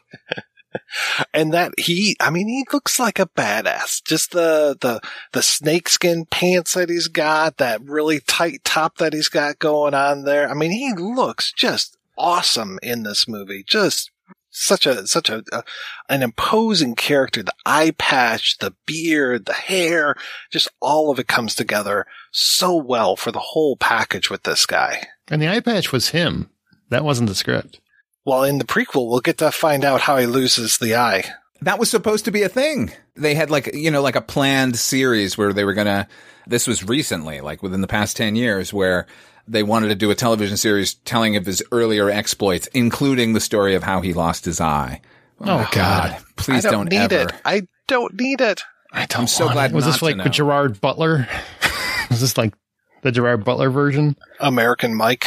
I've never heard that. Is that that's a real thing? They were going to do a TV prequel. I haven't heard that one. Mm-hmm. Yeah, even in the, the, the commentary that Debra was doing with Joe, it was, uh, I think theirs was recorded, I want to say, theirs was definitely recorded post Escape from LA, as opposed to the commentary that I think Russell and Carpenter did, which I think was pre Escape from LA. But yeah, she's like, oh, can you believe in this day and age where we can make Escape from LA and we've got a TV series and this and that? And I'm like, TV series? Okay. But yeah, there have been all these talks and we'll talk Hmm. about some of the escape froms that might have been, but did not happen.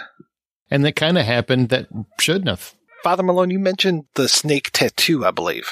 Yeah, the, the, the slightly looks like a question mark. In fact, I had friends growing up who were convinced that it was a question mark because we never really see it in, in detail. But as far as I'm concerned, like, that's a good thing because this guy, what's going on with him?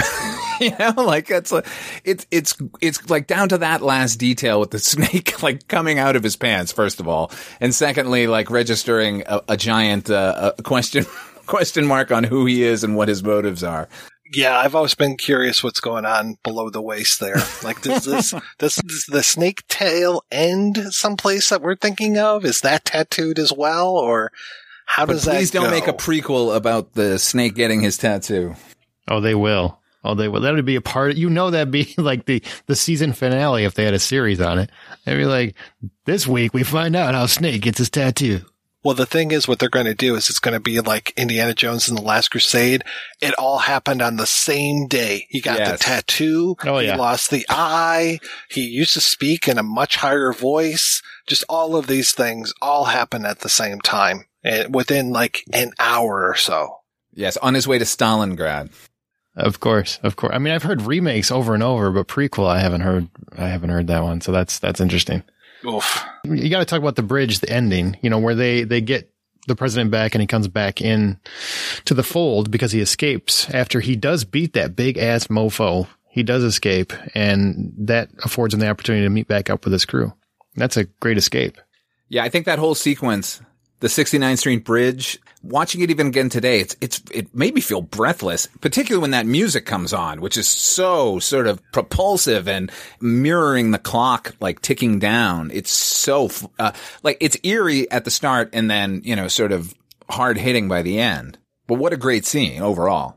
And and watching them all get just basically get picked off one by one before they get to that wall, and also you get that cutaway with Hawks. Was I think that was the part where Hawks got that giant ass walkie-talkie or phone, whatever the hell that thing was, and I'm like, God, this is the '80s, trying to be later in life. Yeah, I love that they all die so quickly. It's just like one after another after another after another, and Snake and the President are the only ones that make it to the wall. And when the rope stops pulling him up, I'm just like, you gotta be fucking kidding me. Like my heart catches in my throat. I'm just like, what? No, don't, you know, are they gonna fuck him over? What's going on? But no, it's so that the President can get his dick wet and start screaming, you know, you are the Duke of New York and start shooting up shit with a machine gun like he's some sort of tough guy. I get it though. I, I do. I I do. understand where he's coming from. He's had to wear a wig. He's had to sit there and, you know, just live this horrible, tortured prisoner of war life, which uh, I guess Donald Pleasence really was, which that was a fun fact I did not know. And for my fun, I mean interesting. I didn't know that he was, but that was a, that's a great scene. I love that scene when he just tears him apart from the wall. You know, that, the scene where he pulls the wig off, that when Brain comes in and uh, effectively steals the president, that's Romero's death scene. Man, oh man, he just, he just, right to the end, like there's no, there's no shortage of great choices Frank Doubleday is making where he's effectively crying as he's slink, slinking to the ground. Oh my God. Or like, uh, uh, let me praise Doubleday even more. Like when they're at the train scene and, uh, this is where they cold cock Snake Plissken. When Romero comes off the train, he like swings out and then like puts his hand up like he's like looking in the distance, like very presentational before he pulls his shirt open further and saunters away, throwing an accusatory finger back at Brain. Oh my God. Uh, I want, if they're going to make a movie, make it about Romero. I love that they, that he's doing this thing, which, you know, like horror, horror directors do this whole thing, especially of like naming characters after other horror directors. But then we've got Romero and Dr. Cronenberg. I, I even like the Dr. Cronenberg character so much, John Strobel. This whole thing of him very reluctantly putting the stuff inside of Snake and then being like, tell him. And it's like, oh, that's nice. Like they were, he was supposed to keep that on the down low, I think, because of the way that Hauk, when he's coming in, is like, oh yeah, we're going to give you a vaccine and talks about how, you know, disease ridden New York is. I can't imagine that. But, and then uh, uh, Romero kind of turns the tables on him. It's just like, no, you got to tell him. You know, like, I don't feel, it's like, he doesn't say this, but you can read his mind of like, I don't ethically feel good about doing what I just did. Yeah, and I mentioned earlier, like, you know, with Hauk and Rehme and, and Cronenberg as well, we do get these glimpses of there are decent people on both sides.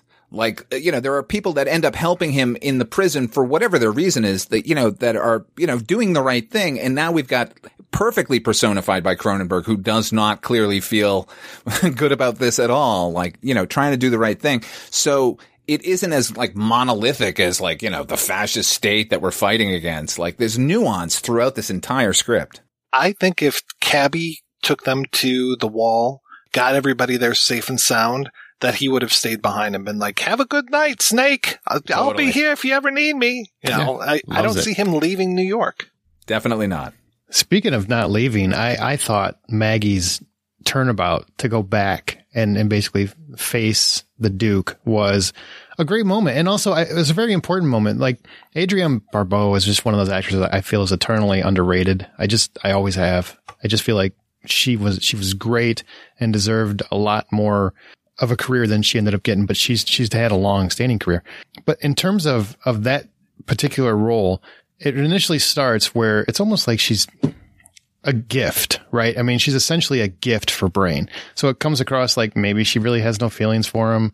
Maybe she's just, you know, a, a, I don't want to say prostitute, but essentially that. But as you, as you, she plays the role and she has hardly any dialogue at all. She delivers so much more to the part than is ever on the page, I would assume. I mean, I didn't read the script. You did. But based on her, what dialogue she does have and what's said, she doesn't have a whole lot of dialogue. So she has to do everything a lot with facial um, gestures and whatnot. And that end, when it's finally firmly understood, she cares about Brain and that just really broke her. I think that's a beautiful, beautiful, beautiful moment that we don't talk about enough when we're talking about movies like this. Yeah, it's heartbreaking. What like her look, and she can't fathom the idea that Brain is gone, and is and and and sort of gleefully like meets her end. You know, like even if she's not going to hit him, she's she's doing it in the service of the guy she loved. She's that strong female character that we were talking about last week. You know, she is Leigh from the police station. She's just like, basically it's like if Leigh and, and Napoleon had gotten together, like this is her bad boy and he ends up dying and then she has to defend him. I just, yeah, I love that. I love that she, she's not just brain squeeze, that she is so much more. And cynical to boot. You're Plissken? Like, this is it? This is what we've been hearing about? I love that delivery. That was so good. Oh, she's and, and you know, the, the sort of running joke of, I heard you were dead, like everyone sort of makes a presentation out of it except her. She kind of throws it away as she's just leading him to brain, like, heard you were dead. And yeah, I absolutely love the end of this movie. Like I talked about with the, the look on Donald Pleasence's face and just Snake walking away, pulling the tape out of the cassette. Oh, it's so good. And just that he wins. He ends up winning. Even though so many people died, he ends up winning. And at the end of the day, that's all we can really hope for is that he's going to win. Do you feel like if the president would have answered the question that when Snake is basically questioning him and he's like, Hey, what do you think about the other people that lost their lives for you? If he would have answered it in a more empathetic way, that he would have given him the correct tape? I think so. I think so too. I, uh, I want to thank you. Anything you want, you, you just name it. Just a moment of your time. Three minutes, sir. Uh, yes? We did get you out. A lot of people died in the process. I just wondered how you felt about it. Well, I, I want to thank them. Uh, this nation appreciates their sacrifice. Uh, look, um, uh, I'm on the air in uh, two and a half minutes. Yes, sir. Yeah, I love that we even get that moment where any other action film he would have said some smart ass thing and just wandered away. But here he's, you know, looking for a deeper me- meaning and like, was this all worth it? And clearly it wasn't because this guy doesn't give a shit about anything. I like in the, uh, cause they continued the story in the comic books and I like that they have, um, uh, impeached the Donald Pleasence character after the fiasco that happened. Oh, really? With the tape. Yeah. Good. Yeah. Yeah. It was pretty nice. Yeah. The comics are, and we'll maybe talk about this a little bit more in the second half of the show. The comics are interesting because they revisit some things, they put them on new paths in other ways. There's at least like two runs of things. There's like Escape from New York, which is like a four volume um, series, and then it's like Escape from Florida, Escape from Leningrad, Escape from I can't remember the other two. Uh, each one has a different theme going on. And then there was another one which was more of a continuation. I mean, they're both kind of continuations, but I'm trying to remember what that one was called. That one was from 97. The other one was from the early 2000s. And then, yeah, I was looking and, um, the TV series was supposed to be, I think they said 100 episodes, uh, plans for a 100 episode series were proposed by Russell Carpenter and Debra Hill in the early 2000s. All three would have served as executive producers, but Russell wasn't expected to reprise his role as Snake. Unfortunately, the proposed series was turned down by every major network. This is back when we still had networks, uh, because it was supposedly too dark and bleak.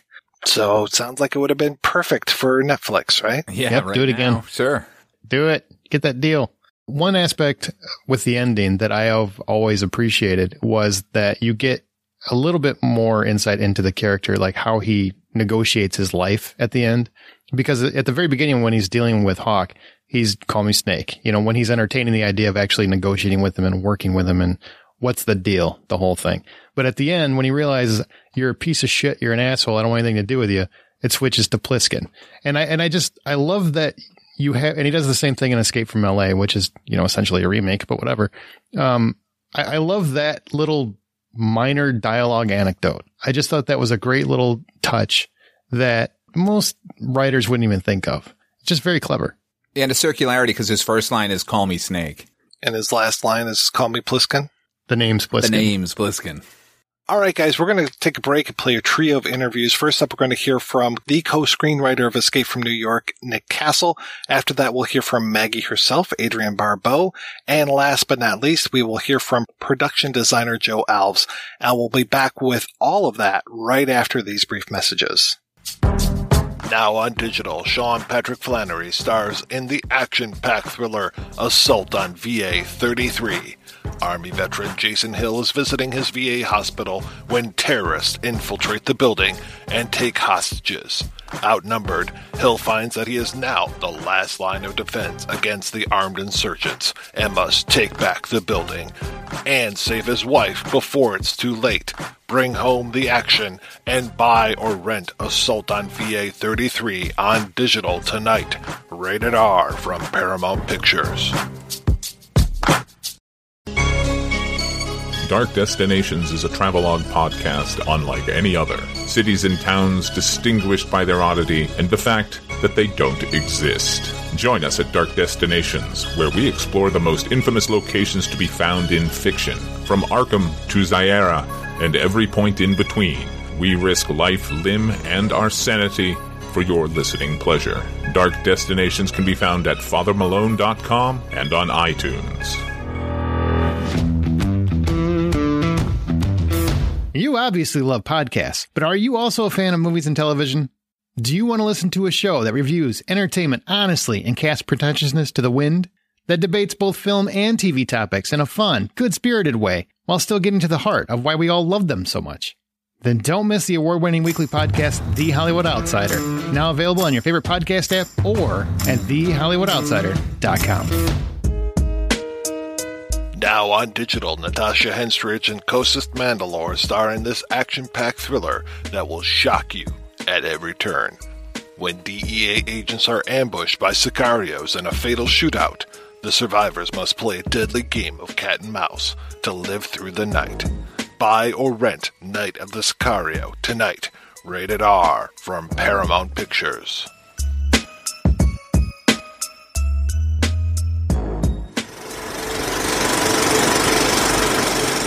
Where'd you grow up and how'd you decide to become a filmmaker?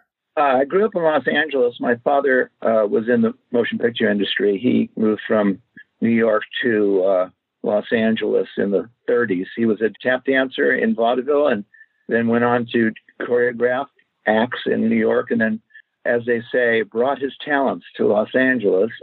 Then he became a very famous choreographer, worked with a lot of the greats Judy Garland, Fred Astaire, Gene Kelly, a lot of movies. I I would go on the sets with him, and you know, so I was very much influenced by his career. And uh, he went on to TV, and when it, uh, you know, I would go with him to uh, this, uh, those sets, things like that. I went to USC Film School based on my interest in general in film and TV, and that's how it all started. My dad's best friends were also uh, in show business as well, and my godfather was married to Betty Hutton and then divorced her and married Patti Page. You know, so there was a lot of uh, characters running around the house, and my dad, uh, he had some famous guests over at the house. So uh, that was kind of as part of the the world as well. When did you go to USC? What year was that? Sixty eight. Yeah, something like that. Yeah, it was. Yeah, that's true. It's it's actually the year my father passed away. A friend of mine got in first, and you know suggested I go, and we started doing these little Super Eight movies, and uh, then um, got on. Got then I decided because I was not in school at that point, uh, but just working with him on his projects, and then uh, wound up going that that fall, I believe. Can you tell me how the resurrection of Broncho Billy came about? Sure. Actually, that same person that I was just referring to, John Longenecker, was uh, uh, the producer on the on the on the short. It was his idea when we became kind of in our senior project to try to get what he would he's considered, you know, like a super team, you know, and that included John, myself, himself, and uh, Jim Rokos, who wound up directing. That uh, we kind of came together and just threw out ideas. Uh, there wasn't a script or an idea to begin with. I think the reason Jim wound up being the director is he had kind of a notion, you know, all kind of filled in the gaps. I was the director of photography. John was the John Carpenter was the editor. Uh, Jim was like, like I said, the uh, the director, and John uh, Longenecker, the producer. And you know, it's it's one of those student films that didn't, you know, it, it wasn't as clearly delineated, in sometime to uh, to the detriment of the uh, tenor of the uh, production itself. But in any case, you know, who was in charge? It was pretty interesting that it all came about. It's uh, the producer also was instrumental in uh, getting Johnny Crawford involved because he was a friend from before that uh, project, and his dad was a uh, was a casting director mainly for TV uh, and commercials. So we were able to get some good second leads and things like that.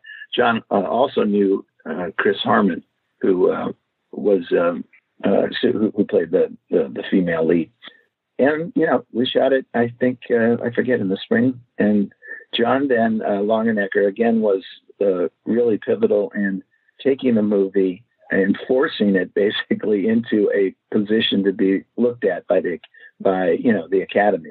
The school itself didn't think much of it i guess at least didn't put it on their priority list to push it for academy consideration. John did that on his own and raised the money. Lo and behold there it was and we won the award was that your your first time working with John Carpenter, or had you done student films with him? Might have been the first time we worked together on a project. You know, we were also on. Uh, you know, we we went through our various classes together, doing Super Eight movies, which were all done by each individual person. Then we split up into three person crews in our kind of sophomore year. I wasn't on his team, but you know, we were all very close and were that class and did a lot of work in the sense of you know talking about critiquing and suggesting ideas for other for people uh, that that we knew and worked with. Uh, but that indeed would be the first real credited picture I worked with John on. So what happens after you graduate? Before we graduated, John started Dark Star there at USC Film School as a short, and uh, I worked with him and Dan O'Bannon as basically, you know, a, assistant. You know, it's just they needed arms and legs and people to help do things.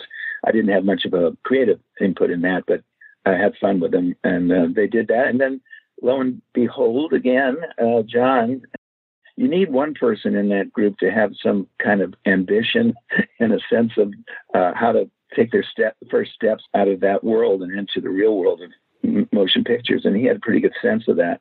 And so uh, he got someone to give him some more money to make it into a feature. And we went off and did some more work. And my claim to fame on that one really is that I sat behind the beach ball monster, the thing that looked like a beach ball that was painted like a tomato and kind of gave it some life. My first foray in doing uh, behind the scenes or behind the plastic work. When does Escape from New York come into your orbit? John actually just called me out of the blue one day. He had already done a couple movies, including Halloween, of course. So you know, we we we kept in touch, and you know, I would show him what I I was doing in terms of screenplays and things like that, and always interested in what he was up to, of course, because he had he got off to such a, a fast start. For that particular picture, he just called me up and said, yeah, "What are you doing? You know, I need someone to help me on this project. You know, I just am kind of burnt out just doing these other movies, and I really need someone to bounce off ideas." And I said, "I'd love to." So he was very gracious and generous in terms of uh, including me in that project. He had written the script right out of film school, was my uh, memory of it and it really was, I think, his first screenplay, and he just put it in the drawer when he got other things going. And then when uh, when he finished whatever it was, the fog or something, you, you know, one of the companies said, "Well, what else do you got?" And he pulled it out and said, "This is the idea," and they loved it. And, but it, you know, it needed quite a bit of work, so that's what John asked me to do: come over his house until we kind of marched through the whole script, figured out what needed to be worked on, and what needed to change, what was good, what was not good, and uh, get it into uh, fighting shape. You know, that's what we did. I just we lived very close to each other. Both of us were in Laurel Canyon in Los Angeles, blocks away. You still had to drive, but I'd just go over there. We'd sit around his his pool or his living room and you know toss out ideas. And he was very much the hands-on person. Though he's the one that made the uh, took the ideas and you know and put them into script form. What was that early version like? Do you remember? I don't really. Uh, I would be guessing now. I don't have a clear image of it. I know it, it just. I know what we added to it was is we just took you know the the concept of being in New York itself wasn't as utilized as it should be and what it was eventually used is you know let's use some of the iconic images and what you do in New York and let let his journey kind of go like a tourist would do in, in New York, uh, going to a show, going to this, that, you know, going to Madison Square Garden. You know, what is it going with going in and ride with a taxi driver? You know, anything that was iconic was not necessarily thought in those terms uh, uh, in the in the first uh, draft, as I recall. And that's what we brought to the next thing, and, and also a little bit more humor, I think. John's funny too, by the way, and that's not just me that would add some humor to this thing, but it's that's probably part of uh, my influence as well. I read an earlier draft, and I've seen the the scene that was shot as far as that uh, robbery at the beginning. When was the decision made to scrap that? You know, I don't know. I, I wasn't there when they shot that, so that'd be a, a John question. I really don't uh, know if that was. I don't even remember it being in my draft, frankly. I oh, oh, and uh, not sure actually. Was the character of Snake Plissken pretty much the way that he ended up being in those early drafts that you worked on? I think so. You know that that was pretty much uh, a uh, part of the charm of the original idea was that kind of gruff character. We probably added even a little bit more nihilism to his character. We went on, and of course, you know, Kurt is the one that really brought his own interpretation of that kind of a an Eastwood kind of character and uh, gave it that, that physicality. Yeah, I, I, I think uh, in general, I, I would say that, that that's where that character was. The character's name actually was taken, Plissken, Snake Plissken, as a matter of fact, was uh, borrowed, I suppose you could say, from a friend of ours, a, another student at USC, who John remembered had talked to us about an old high school chum whose name was Pliskin, and he called himself the Snake. it actually he just that just stuck in John's mind, I suppose, and he said, "What a great name for this." So, what were you doing while they were shooting Escape from New York? I was here for most of, if not all, of the Los Angeles uh, shoot. And when they went to New York to do the, the bit around the Statue of Liberty, I was there too. So I, you know, like I did with Halloween, I asked John, you know, would he mind if I just hung around and be part of the, basically part of the crew and you know, if I had come up with any ideas or spot something, you know, while we're shooting, just, you know, throw in an idea here or there. But mainly just to be, again, to kind of immerse myself in that process since I, I wanted to be a director myself. So it's a it was a rich experience. But but in general, I mean, I didn't do anything in St. Louis. I didn't go there. But everything that was done in L.A., I think I was here for. And then I was in at one of the scenes actually playing the piano and at the uh, Wiltern or whatever that is theater in Los Angeles. That song was Debra had uh, thought she had got the rights to Everything's Coming Up Roses, you know, from Gypsy. And that's what we sang there. And then afterwards, after it was shot and finished and edited, she went, uh oh. I do. We don't have it. Can you? And so she asked me if I would rewrite it in the kind of meter, and even that there was any way I could try to make it look like we weren't. It would the lip sync wouldn't look too weird. So that's when I uh, I wrote the uh, the new song that was it's kind of almost a parody of that song, but it's uh that was what Debra asked me to do, which I, I wound up doing in post production. What was it like working with Debra Hill? She's just such a great. She's a great producer because she's a real rooter. You know, she was like uh, for the for the film, very optimistic. You know, and she also was a you know was uh, you know I did I didn't work with her in the capacity as the line producer work that she had done, but I always heard really good things about that. It's sometimes that could be a tough job because you have to say no to a lot of people and you have to, you know, bargain with people and things like that. It's a uh, that's a toughie. But she she seemed to do that very well and had a good rapport with the crew. I think all the crew loved her, and of course she was um, just very very very smart and had, uh, I'm sure, worked with John even after their relationship, personal relationship ended, they, they still had a good long friendship. I know you've probably been asked this a thousand times, so pardon me for being a thousand and one. How did you end up being the shape in Halloween? I have answered that a zillion times, but but not everyone knows. That's okay. the, uh, again, uh, knowing John, uh, John was uh, shooting the movie in Los Angeles. Uh, we are still close friends uh, after film school, one of the areas they were shooting in was um, and set in, in doing some pre-production work was basically near our neighborhood in Hollywood, and uh, I went down to the set just to check it out and say hi. And I said, "Hey, John, what if I just hung around while you guys shot? Know, this is, uh, you know, I just wanted to, make, see if that was okay with him." And you know, again, for the reasons uh, I said before, which was to you know, to kind of demystify the experience so that I'd have something under my belt when I got to direct myself. And so he said, fine. And he said, well, I got an idea. Why don't you be this guy, the killer? You put on the mask and you walk around and here the, you, you have to be here anyhow. And then that's one other less person I have to cast. and I said, okay. It was really offhanded. And of course, it's hilarious because I, it's, you know, in my retirement, that's basically what I've been doing, is being the shape for a lot of fans and, you know, writing autographs and going to some of these crazy horror conventions, having a great, it's a remarkable circumstance to have done that so many years ago uh, just on a whim. And then it to turn out to be this iconic horror character. It's just, it's just crazy. Did I read that you came back and, and did that in the, the 2018 film? Yeah, I did a cameo in that uh, and uh, actually another cameo in the, the next one that's coming out too. They kind of they made me kind of a mascot, and it's fun, you know. And the fans love it. You know, they, they they think it's hilarious that you know Nick Castle is still giving his okay to these new films and being part of them. I, so I think it, it worked out for everybody. So yeah, it's, it's a lot of fun. And and also meeting a lot of nice people, including the director there, David Gordon Green, who's real talented, a good guy. I have a little bit of input too on those things. He'll say he sends me the script, and I come up with some ideas, which he'll you know he'll take to heart. So it's fun to be uh, to to stretch myself a little bit again in that world. I am a big fan of movies of the ilk of Pray TV, and I do remember watching Pray TV back in the early '80s. How did you get involved with that one?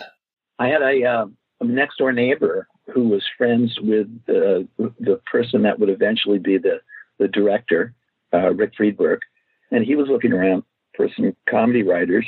Not sure his relationship with uh, Dick uh, Chudnow, but Dick was part of the team that brought um, Kentucky Fried Theater uh, Wisconsin to Los Angeles uh, with the Zuckers. Of course, they went on to do Airplane and things like that.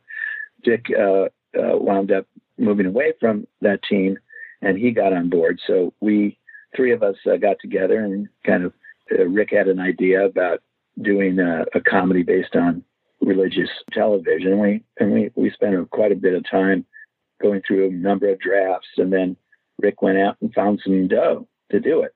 Two of them are very close friends still, so it was a wonderful experience. And again, uh, more importantly, I, I made uh, Chudnow, especially as like my best friend now, and he lives in Milwaukee. He went on to do comedy a group called ComedySportz. It's an improv group that uh, has chapters all around the country and in London too. I think made a great living at, at that, and now is retired and trying to stay out of. I just got his COVID shot, so good. Hope he'll live a few more years. I can see him again. Tell me, how was that first experience for you directing when you ended up doing Tag? Well, you know, it was great. And another, you know, it's, it's, it's you just have to keep your eyes open when you're trying to make that transition from film school to, you know, the movies, the real movies. Well, I guess they're real movies when you do film school too, but the pain type. That was, uh, again, from a um, contact with a neighbor who basically said uh, they have an idea and they want to know if you'll write a uh, treatment that they could go get some money for. And I said, no. I said, I'm not going to do that again. I do that for free all the time. He says, well, okay, well, what if you uh, attach yourself as director? And I went, ah, shit, okay, okay, I'll give it a shot. And so it was just a magazine article about what was really going on on college campuses with this kind of dart game that was being played as a kind of a James Bond spy game uh, live action game uh, on the campuses, which God forbid would ever happen now.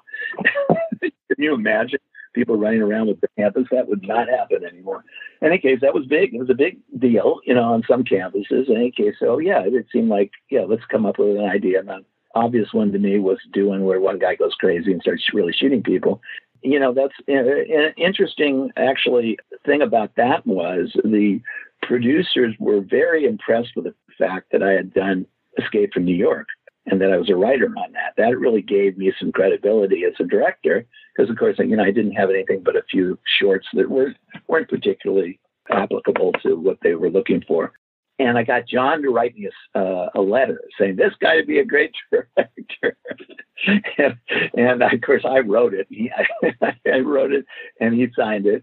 We we sent that in, and uh, again, it's just like out of the blue. We, you know, the guy had, I don't know, whatever it was, a million bucks to do it, and that's how it started. And then uh, we, you know, it, it, was pretty much a straight ahead uh, production with uh, something I would wind up doing show after show, casting and finding locations. We shot it mainly at the at, on the UCLA campus, which I was very familiar with because I used to live near it. Linda Hamilton's first feature. Bobby Carradine was great in it. And the cameraman was an interesting casting in a sense. They he was from France and he had done some great work. Uh, his reel was so much further advanced than anybody that I was able to afford or get. And uh, I thought he was really instrumental in making the film interesting, and the look was very good. And then the other thing I thought that was a real lucky break was getting Craig Safan, who's the composer, to do the to the music because I thought that lent so much more uh, depth to the project. And he he uh, he went on to do Last Starfighter and a bunch of other my movies, and still is a close friend. I was curious about your relationship with James Hart because I know you guys are credited on a few things together, um, Hook and um, August Rush, if I remember, and I'm not sure what else. I think that's it. I, I did a movie with Gary Adelson, the pr- producer for TriStar, called Tap, about tap dancing with Gregory. And the company liked it a lot. They basically asked, "Oh, what else you got?" And Gary had uh, met Jim on, you know on his own and and told me about a, an idea that Jim had, which was to to be Hook. We went, Jim and myself and Gary went uh, into TriStar and pitched the idea, and the studio liked it a lot, and they wanted me to shepherd you know, the writing of the script screenplay because there was no screenplay at that point, just a, basically a pitch, as I recall at least. So Jim and I uh, worked, you know, uh, you know, I don't know how long, months and months and months on various drafts of the thing and coming up with new ideas and ways to go.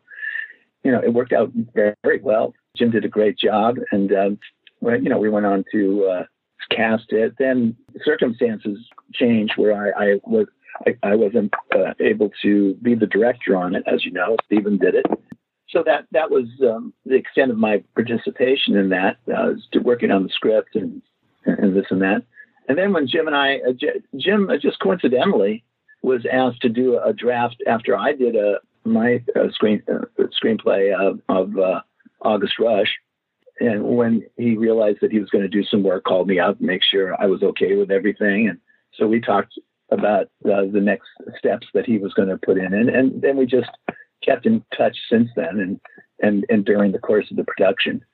So uh, yeah, Jim's a, Jim has some some fantastic ideas. A very clever guy and a, and a wonderful screen screenwriter. Have you been involved much in punching up screenplays or things where you're not listed, but you definitely had a hand working on stuff? Not to the extent I would say where I was the uh, uh, doctor that was brought in to work, a project. I mean, to uh, that was independent of a of a credit. I mean, I, I kind of think of August Rush in a, in a way like that because there was a original screenplay which I, I which didn't work. I didn't think uh, I didn't take advantage at least of what what was available to the story idea, and I basically pitched an idea to the producer of how to make it work, and and I said, but I I want to direct it, and he didn't want to commit to that, so I, I I walked away from it. But about six months later, I think I was doing nothing or something. And I thought, God, I really could make that thing work. I'm going to call see if he still needs help on it because at least uh, can get done, you know. And uh, even if I don't wind up directing it, so that's actually how that happened. I was just like, uh, it feels a little like what you're saying, but it, I know you're looking for some other thing. No, I think the closest would be maybe a little bit like. Uh, like what uh, David's giving me the privilege to do is read the Halloween scripts and coming up with any ideas. So that's that's fun, of course. Were you involved at all when there was the lawsuit going on about lockout and Escape from New York? No. So I got some kind of financial settlement for that. That all was done through John's uh, company and his lawyers. And I was just kind of like, okay, just kind of send me. I'll take it. Were you asked to come back and work on Escape from LA at all? Uh, no, I, I'm forgetting. What year? Do you remember what year that was? I think it was 96 it came out. So they're probably working on it, what, 95, 94? Yeah. So I was probably doing either Major Payne or Mr. Wrong around that time. And probably, uh, but I, I, you know, so I was, I would have been busy, but I don't remember a discussion even having. I think, I think Kurt really was the driving force of that somehow, and uh, probably you know, so they they and and again, uh, while I have a certain sense of um, ownership of the original, I, I, you know, it's still something I always think of as John's project. He could do whatever the heck he wants with it. He's, he was so generous to begin with, and it was such a an important part of my uh, of the stepping stones in my career. It's it's that kind of situation where whatever John wants to do, it's fine with me. I, there's uh, and and I don't even remember at the time knowing it was going on actually. So I, I think I get some kind of credit though. That's cool. They're always threatening to do another version of that, aren't they, or a, a remake? They've threatened that at least. I think I've seen it in print about four or five different times now, and every every few years, it's like, no, this director's attached, and it's going to be this guy playing Snake, and then it switches up every few years. Yeah, yeah. Oh man, that's hilarious. So when you're not uh, donning your jumpsuit and being the shape these days, what are you working on? You know, I, am basically retired. I decided that you know it's enough of this. I don't, have, uh, you know, I don't have to go through the anxiety of dealing with. Uh, it could be even very nice studio heads, but you know, all the all the anxiety in, in, in that world is can be pretty overbearing. But that being said, it's a, a fantastic art form, and and I and I kind of miss it. So uh, whenever a couple of times, you know, I, I so and the answer to that is I, I don't do anything in terms of trying to continue a, a, career. You know, I I'm fine with the, the things that I, I love doing, uh, independent of that. But uh, a couple of people have come back to me over the years and have asked me to direct or write things. And uh, a few years ago, I did. Uh, a woman came to me and, and wanted me to do a, a, a, screenplay based on a true life event, and I did that. And uh, at the moment, there's some real interest in in moving forward with it. Uh, it's a movie, and it, you know, it, it, it it's interesting how things work out because this was written about I don't know nine years ago.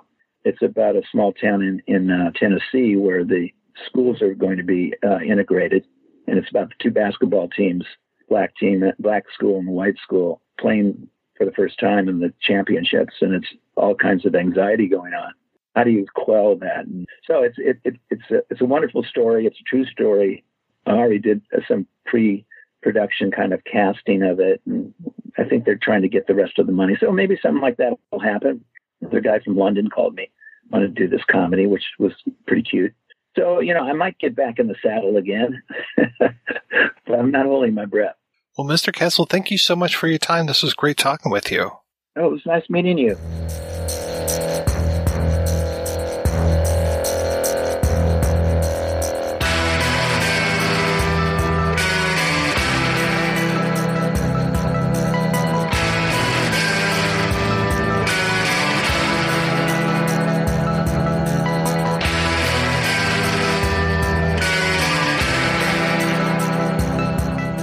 I have to thank you so much for the wonderful autobiography that you wrote. It was just delightful to read.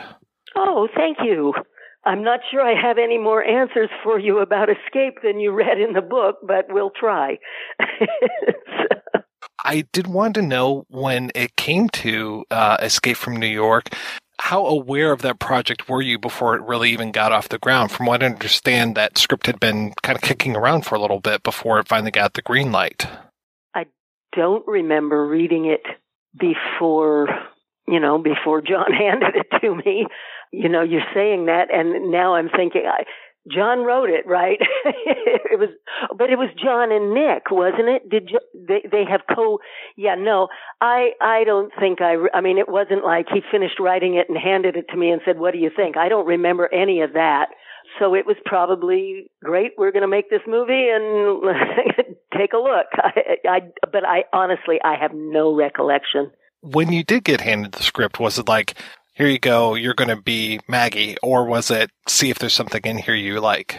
No, I'm sure, and and I again that I don't know, but I'm sure he wrote the role of Maggie for me, and the only reason I I say that is because uh, as, as you know, maybe if you read the memoir, I mean, I met him on Someone's Watching Me, and he hired me because I think he he he was a Maude fan, I think, or he knew me from Maude, and he saw in me the possibility of playing the kind of character that he liked to write, the Howard Hawks woman, you know, and so I do remember him handing me the the script for The Fog because I was incredibly disappointed that it wasn't a socially significant film, you know, never having seen a horror film in my life. But I'm sure he, he wrote Maggie for me because by that time we had already done the two films together. We were together as a, as a couple and he knew I could do that kind of kick-ass character, I guess. I just rewatched The Fog and it's so interesting that you are throughout that film and your voice is so important throughout that film, but you don't really get to interact with very many other actors at all. No. In fact, someone asked me when Hal died last week, uh, you know, someone asked me uh, how how was it working with him and blah blah blah and blah blah blah. And although I did work with him on on Creepshow, I mean, I had no scenes with Hal. I have I've done four movies, I think it is, maybe five, four at least with Tom Atkins no scenes with Tom. and even in in Escape, somebody oh some oh somebody was asking about Donald Pleasence, and you know what was it like being on the set when he had to wear the blonde wig and they were shooting at him, and I thought I don't think I was in those scenes, you know, and so I couldn't answer. yeah, you seem to spend most of your time with uh, Harry Dean Stanton. How was he to work with? Harry Dean was great. I was with Ernie too, and of course Kurt but Harry Dean was great. John at that time, at least, I don't know what his directing was like in, in his with his later films, but John's not a big advocate of ad libbing or going off script or anything. And I do remember Harry sort of, you know, well, couldn't I say this? you know, and so John would sort of had to rein him in a little bit. But that's that's about all I remember about Harry. What I remember mostly is I remember Isaac being just such a gentleman. We didn't have a lot of off-screen time where we got to know each other or anything, but he was he was very gentle and uh, uh just a, a that that's sort of the image, the impression I have of him still. And Donald was, you know, probably one of the funniest actors I've ever worked with, funniest men I've ever worked with, uh, with that dry British wit. And invariably he would say something right before we'd start filming. And I'd have to say, John would say, okay, roll him or action. I'd say, wait, wait, you've got to stop. You've got to stop. I, I, give me a second to get myself back together again because Donald would just crack me up my favorite story, or one of my favorite stories about Donald was when we first checked into the hotel in downtown St. Louis. The receptionist who was checking us in said, you know, this is not a good neighborhood. You should not walk around here. Don't, it's, it's dangerous. Don't walk around here. Donald wanted to go to a Chinese restaurant that he had heard about. And so he went out the front door and he called a cab and the cab drove him around to the back of the hotel, which is where the restaurant was, and dropped him off, you know. And then Ernie, Ernie was preparing a one man show at the time. I don't remember what the format was, but I just have an image every day I'd come back from work and he'd be sitting in the lobby with his script because he was anxious about memorizing an hour and a half worth of dialogue, you know, a monologue basically. And he was also what a, I mean, the whole cast was great. You know, uh, they're just uh, they were all wonderful. But uh, Harry Dean, I probably didn't spend as much time with as I did with Donald, and um, and I knew Kurt. Of course, we had been friends since I met John and Season, we were we were you know we were good friends. We socialized with Kurt and Season all the time, and they just had Boston the baby. But Harry Dean, I just I just have that one image in my head of us getting ready to do something, or him say him starting the scene, and he was you know moving around with the words, and John said, "No, let's uh, let's bring it back," you know, let's get back to the words on the page it's such an interesting film to have Kurt Russell, who, if memory serves, that was his first action role, right? Oh yeah, and uh, you probably know from your your research. I mean, it finally came down to John saying, "If you don't take Kurt, you don't have the movie," because Avco Embassy wanted um, Charles Bronson, and then and Tommy Lee Jones was being discussed but Charles Bronson was, or one of the two of them was angling for it, and uh, the studio wanted it. And John had directed Kurt in Elvis, but up until that time, he was pretty much known as a Disney actor. He certainly wasn't an action action hero, you know. But John got his way, or they wouldn't have had the script. when did they figure out that people weren't clear on your death? The story that I heard is that John put the film together. We fin- we you know finished shooting and he did his editing and put the film together. He screened it. I don't recall being at the screening, but he screened it for the studio execs and it's my understanding, and I have tried to reach him several times to confirm it, but I have never been able to, that J.J. Abrams was a teenager at the time, and his dad, I think, was maybe an executive for Avco Embassy or for whatever reasons, J.J. Abrams was at the screening. And the story I've heard, not from the horse's mouth, is that, you know, when it was over, he raised his hand and said, well, what happened to Maggie? I mean, is she dead? Is she not dead? Is she, you know, blah, blah, blah. And so we got a very small crew, film crew together, and we came to my John and my house uh, in Studio City, and we pulled our cars out of the garage. I put the original costume on. I still have the boots, by the way. I still wear the boots. you know, I still wear the boots. They're one of my favorites. I boiled another, or I roasted another turkey breast so I could have uh, the hair clip that I had made to wear in my hair. And we stretched me out on the the floor of the garage and put some blood around me, and he took that last shot, which effectively eliminated me the possibility of my being in the sequel, but you know, strengthened the scene and strengthened the film. I guess I could have cloned you or something. I'd read in a few places that you're the voice of the computer in both Judge Dredd and Demolition Man. Is that true? You know, it is true, and the only way I, reason I can tell you that it is true is because I still get residuals. I have n- I have no recollection of doing the roles, especially Judge Dredd. I don't I don't even is that another Stallone film? It is, yeah, which is why I thought it was a little suspect because I think it might have been maybe like the next film or two films later for him.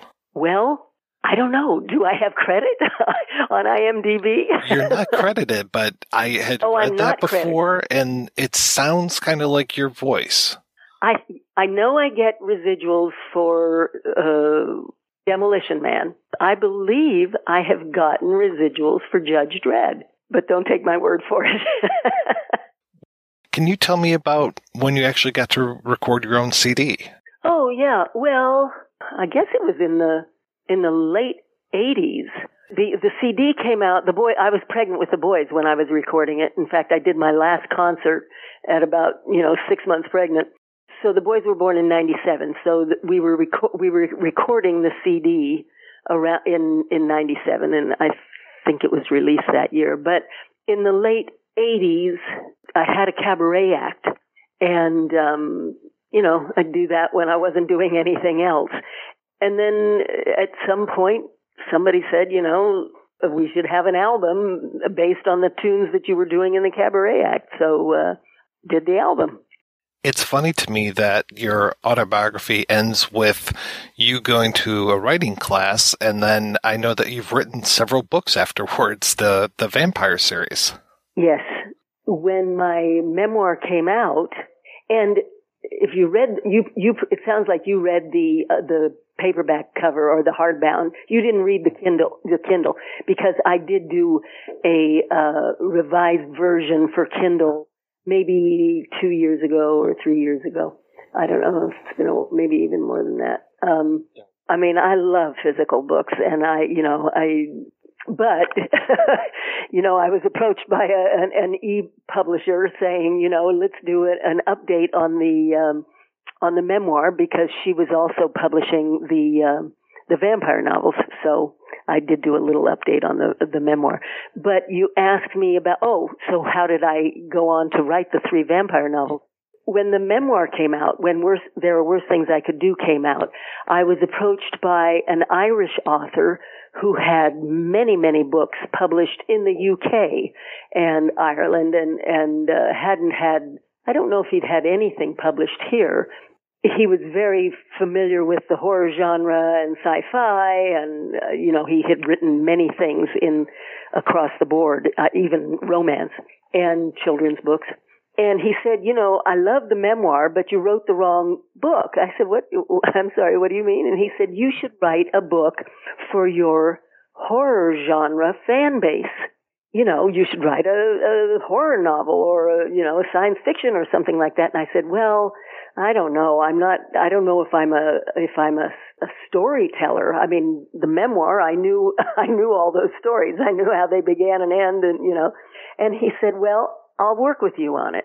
And so we, you know, we sat down. He said, what do you want to, you know, what, what kind of thing do you want to do? And it's not a genre, the vampire genre certainly was not a genre I had ever read except for George R. R. Martin's book, Fevre Dream, which George Romero had given to me in the early 80s because he was interested in bringing it to the big screen and he wanted to know what I thought. And I loved it but I, I was not a, you know, I didn't know anything about vampires. I'd never seen Dracula or anything like that.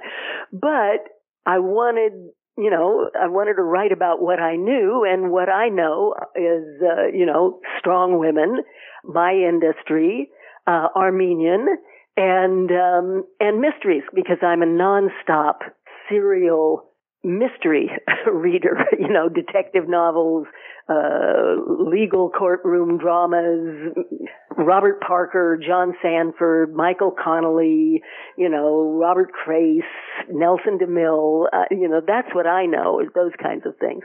So together we we created Vampires of Hollywood, uh, which is about uh, a 450 year old Armenian vampire who happens to be the head of a small movie studio in Los Angeles. It's actually in Santa Clarita, where we filmed uh, Carnival.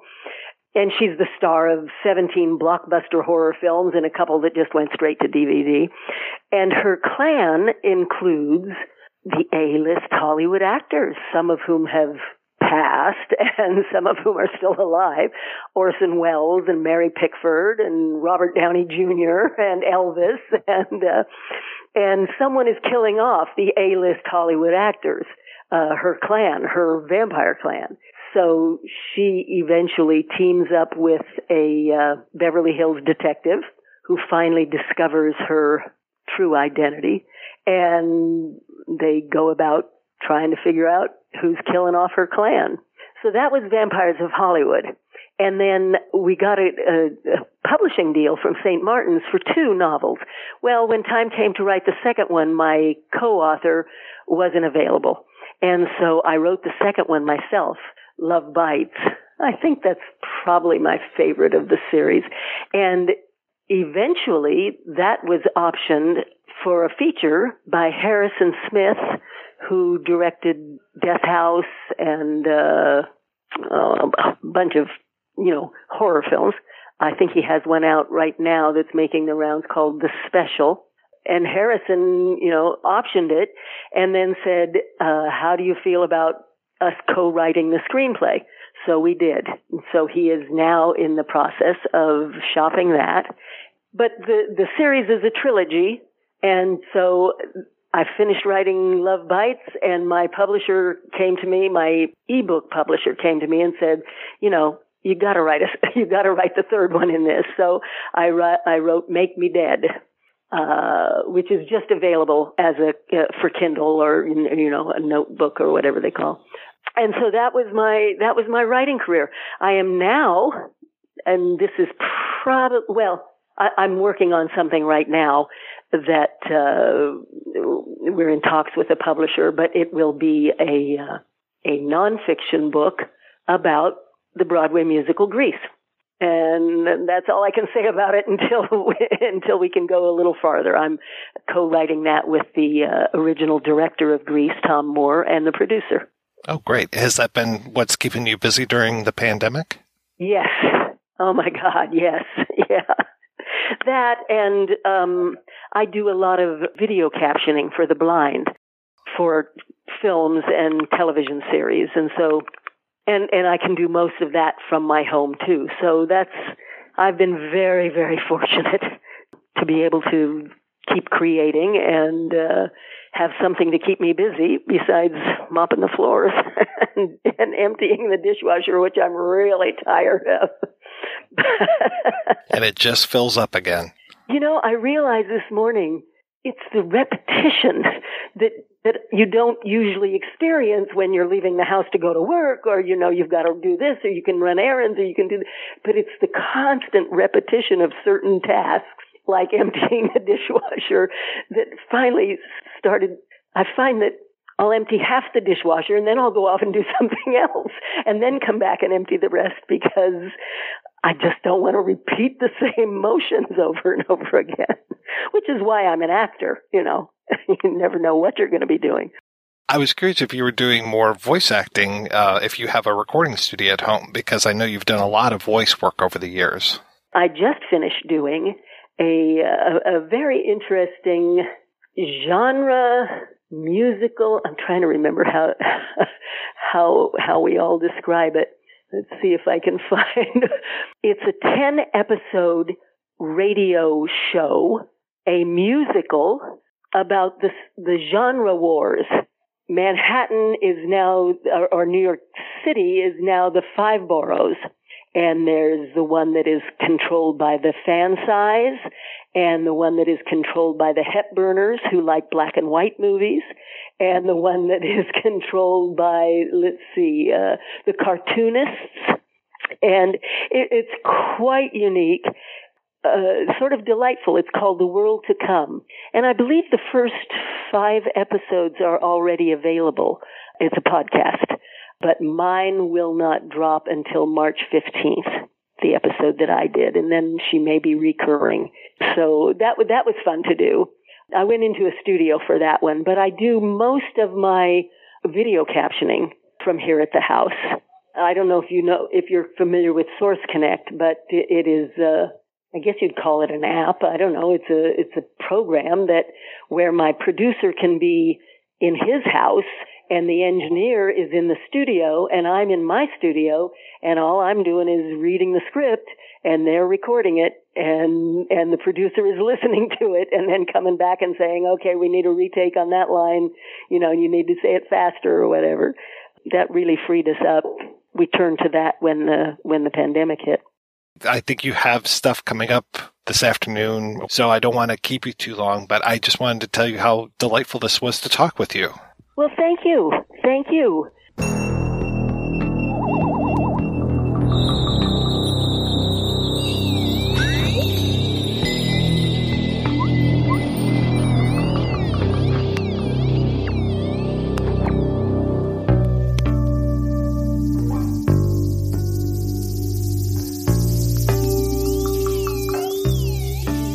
Tell me about your experience working with John Carpenter on Escape from New York. That was uh, interesting. What happened was Phil Gersh was my agent. He was a big time agent in Hollywood. He he used to handle Humphrey Bogart and all these big actors in the, the 50s. And later in his career, he decided to just to handle production designers and camera people and stuff, and uh, and some producers and directors and stuff. And anyway, I directed just briefly a sequence in Jaws where the little kid eats the raft, the shark eats the raft. And then I storyboarded all that stuff. So when I got to Jaws 2, bringing a director in that I knew quite well, and I had been responsible for him getting the job, and we were behind schedule because we wanted a certain release in the summer. So I ended up doing a lot of second unit directing. I probably, I think, 85 days of second unit of shark going through the canopies and uh, various things. So I my head was into directing, and I wanted to make that transition. I had a movie called Out in Front. About Formula One racing, and I had been racing Formula cars, Formula Two cars in this country.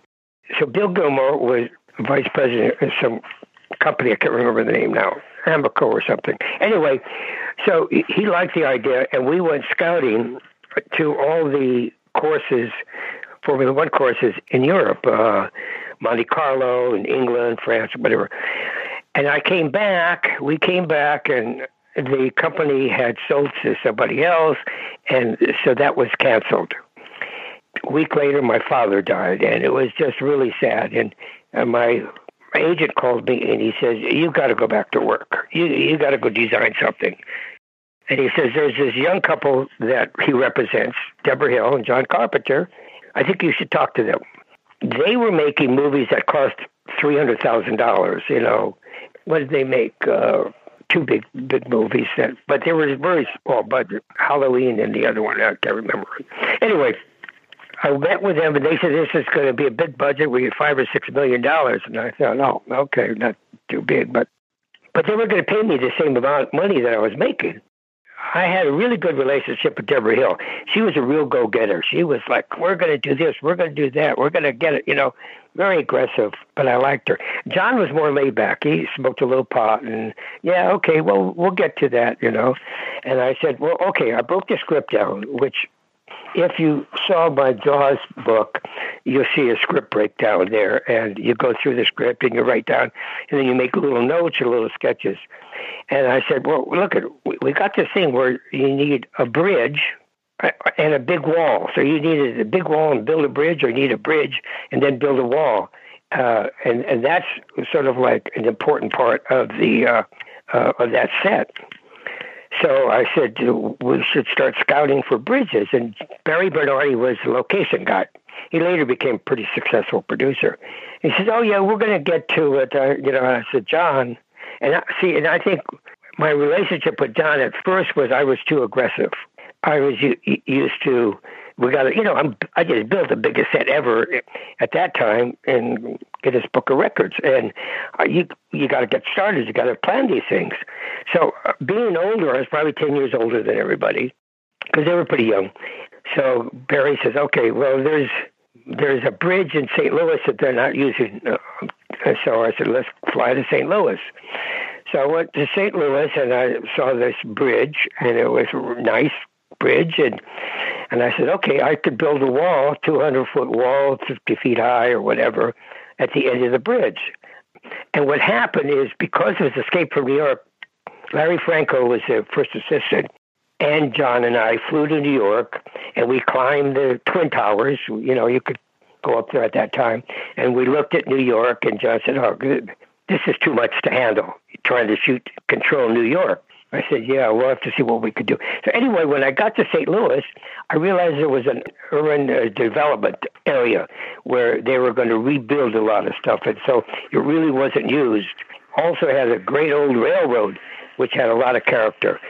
And uh, so I brought John there, and I said, John, I could just fill this with trash, and we could shoot this and that, and we could say this is New York, and you got the bridge and all that. So he liked the idea. What I needed was an airplane crash. So I said, okay, we'll do this, and the crash will be here. So I'm going to go to Arizona, where they have used airplane parts, and and collect a lot of pieces, and I'll ship them here. We'll have a tail section and various things. So I'm going through. I think Mark Madgebridge was my assistant at the time, but he left to go art direct a movie. Anyway, and we started making a list of uh, what's this tail and this wing section, and the guy there said, "Oh."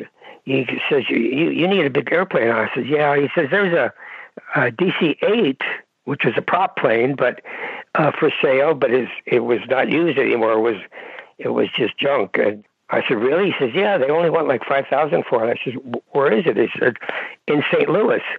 I said, Oh my God. So I went back to St. Louis. I looked at this plane, and my painter would become sort of construction coordinator. And I said, I need this. We'll take the props off so they look like jets. And he, he cut the thing in like three pieces and shipped it. We didn't even get permits. We just put it in this lot. And so John came. I said, and this is the shot. Uh, Kurt walks across here, and we set the thing on fire. Roy will get the plane burning, and and so great. So that next morning, people said, "Well, what are we shooting?" And John said, "Oh, we're shooting Joe's shots." I mean, this is the relationship we had. He said, "Oh, Joe's got it worked out. We're shooting what Joe said." You know, we we got very comfortable with that kind of thing. Roy would start it on fire, and then I said, "Okay, cut."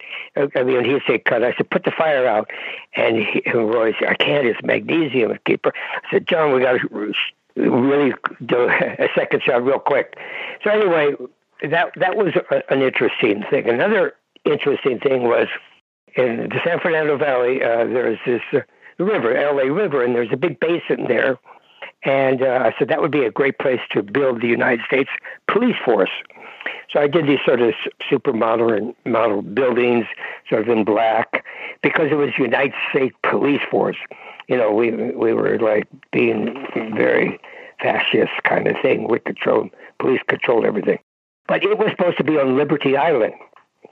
So I built this entrance little building, sort of uh, just uh, wedge shaped kind of thing. It had an entranceway, so we collapsed that. It was two sides that came to a peak. So it was easy to collapse. And we put that on a, on a truck and we drove it to Liberty Island and we put it on a ferry, the last ferry to the island, so we didn't have to pay for a special boat. And we set it up and we had Tommy Atkins come down the Statue of Liberty and go to the checkout point and then go through. And Dean Cundey was the cameraman, and he was like the best. I got to tell you. So what he did is a continuous shot of Tommy coming in, and then it goes to United States Police Force, just letters, uh, U.S. Police Force, and then it goes just to black, and we got just a black. He cuts.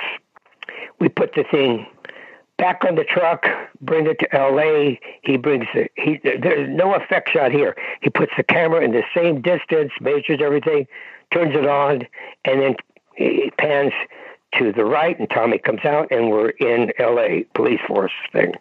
It was it was very very very clever, and I got to tell you, he was so good at shooting day for night and night for night. Where a lot of films where they show you dark and you don't see anything, and and yet it was night, but you could see people quite clearly. So he had a way of lighting and shooting that you you believed it was all night and some of it was night, but uh, it was just lit a certain way. Was, you could see the people, the actors, uh, which I always respected about his work. Very, very good cameraman. It was St. Louis and the uh, L.A. River area bit there. There was, uh, and we shot supposed to be the Trade Center. We shot that in L.A. There's two huge buildings in Beverly Hills area. We shot that. Then we shot some locations where I had to take the walls and do a lot of graffiti and stuff like that. And uh, we shot that at the Art Institute in Pasadena. And so I put a huge, uh, you know, just paper, rolls of white paper, and then we would gra- graffiti that. So that was basically it. That was the locations and sets. And uh, it's interesting because. Um, you know, Kurt Russell, of course, I, we worked with his his wife on, uh, I mean, his partner Goldie Hawn. She was really cute, nice lady. It was a, it was one of the happiest movies I worked on. Just the relationship with people. So you know, some movies. I'm not that they're unhappy, but they're just so much work. But the crew was very friendly, and we were getting things done, and we were doing it I remember we were shooting a train station in Atlanta, which we ended up cutting out. But we had to redo posters and stuff. And I'm out there putting this up, and Cundey came up to me and he says, "That's pretty amazing. Production designer, Academy Award nominee, and stuff." Putting up posters, I said, "We got to do what we got to do," you know, and that's the way it was. We didn't. We was more of a, a team effort, you know. Yeah, it, it was fun. It was a fun movie. The next thing I did with John was uh, Starman, and uh, that I, I did, he wanted me to design it, and I said, "No, I'm trying to get something directed, but I'll I'll be a consultant, visual consultant, which I, I designed a spaceship for it, and uh, and I directed the second unit, and that was pretty much uh, our relationship after that." You did one that I absolutely love, and um, I don't think it's enough credit. And you were associate producer as well as production designer on it, and that is uh, Freejack. Yeah, interesting. Freejack, yeah, with the Jack. That was a, a, lot of work, and I thought that I did some pretty good work on it. And uh, the, uh, the the critics panned the hell out of it. One really picked on my sets, and what was, yeah, you know, and uh, it was uh, interesting because the studio, whoever ran that, that was Warner Brothers, I think, and they gave the director a really hard time. And he was really such a, a good guy. He was an Australian guy. Geoff Murphy, what a nice guy.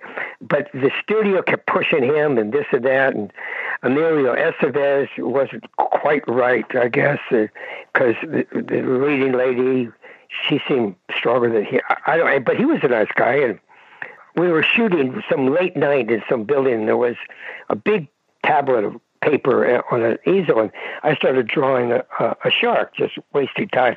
And he says, "Oh my God, my lo- my brother would love that," you know, Charlie Sheen. And he said, uh, "I said, good. Here's Charlie, Joe." So I gave it to to him. A couple of years later, I uh, did a movie with Charlie, and uh, and he uh, he thanked me for that. But anyway. Uh, it was interesting. The uh, mean, was that a lot of work uh, doing that show, and I thought it was going to be successful. You know, uh, interesting um, that uh, it just sort of died. You know, I was thinking about that. So I'm standing, and I was thinking about that because somebody was talking about Anthony Hopkins. So we're at, on the big set there, and Anthony comes in, and he's standing there, and I, I mentioned, I said, Anthony, this is, uh, you know, you're such a great actor. You know, the scene you're going to do. He looks at me and he says, me, are you kidding? Look at the stuff you're doing. Boy, this is fantastic. And it, it was such a compliment, you know. And I thought, oh, good. I guess this is great. And then uh, some of the critics uh, didn't do it well, and the picture just sort of uh, did nothing. But uh, yeah, it was quite a challenge. Mr. Alves, thank you so much for your time today. Oh, you're quite welcome. Welcome to the theater. For everyone's enjoyment, we'd like to remind you of the following rules. No talking, no smoking, no littering, no red meat, no freedom of religion, and remember, all marriages must be approved by the Department of Health. Failure to obey these rules will result in immediate loss of citizenship and deportation to the island of Los Angeles. Enjoy the show. Your rules are really beginning to annoy me. We ran a psycho profile on him using a database of 5 million sociopathic personalities. He hit the bottom of the curve. Catches on quick, doesn't she?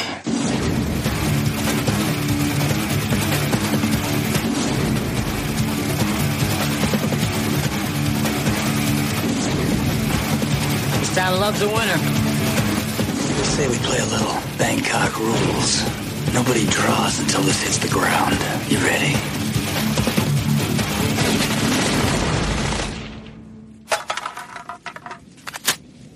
Draw.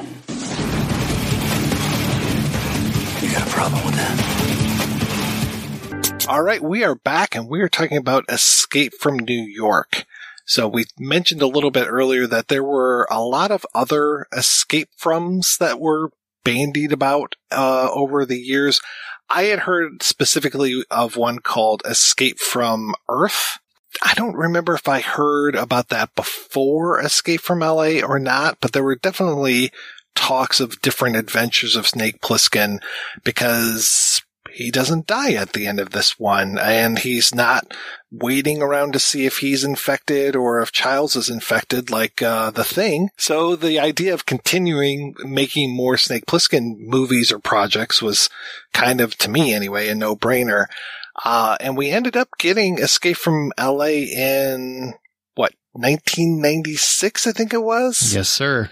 And I can't say that it's a sequel because it, it is, it's basically, it's a remake. I mean, you can take almost every single character in the movie and equate them to a character from the first movie, which I think is kind of doing a little bit of a disservice because I, I really wanted more Snake Plissken adventures, whereas this just feels like a retread of the first Snake Plissken adventure.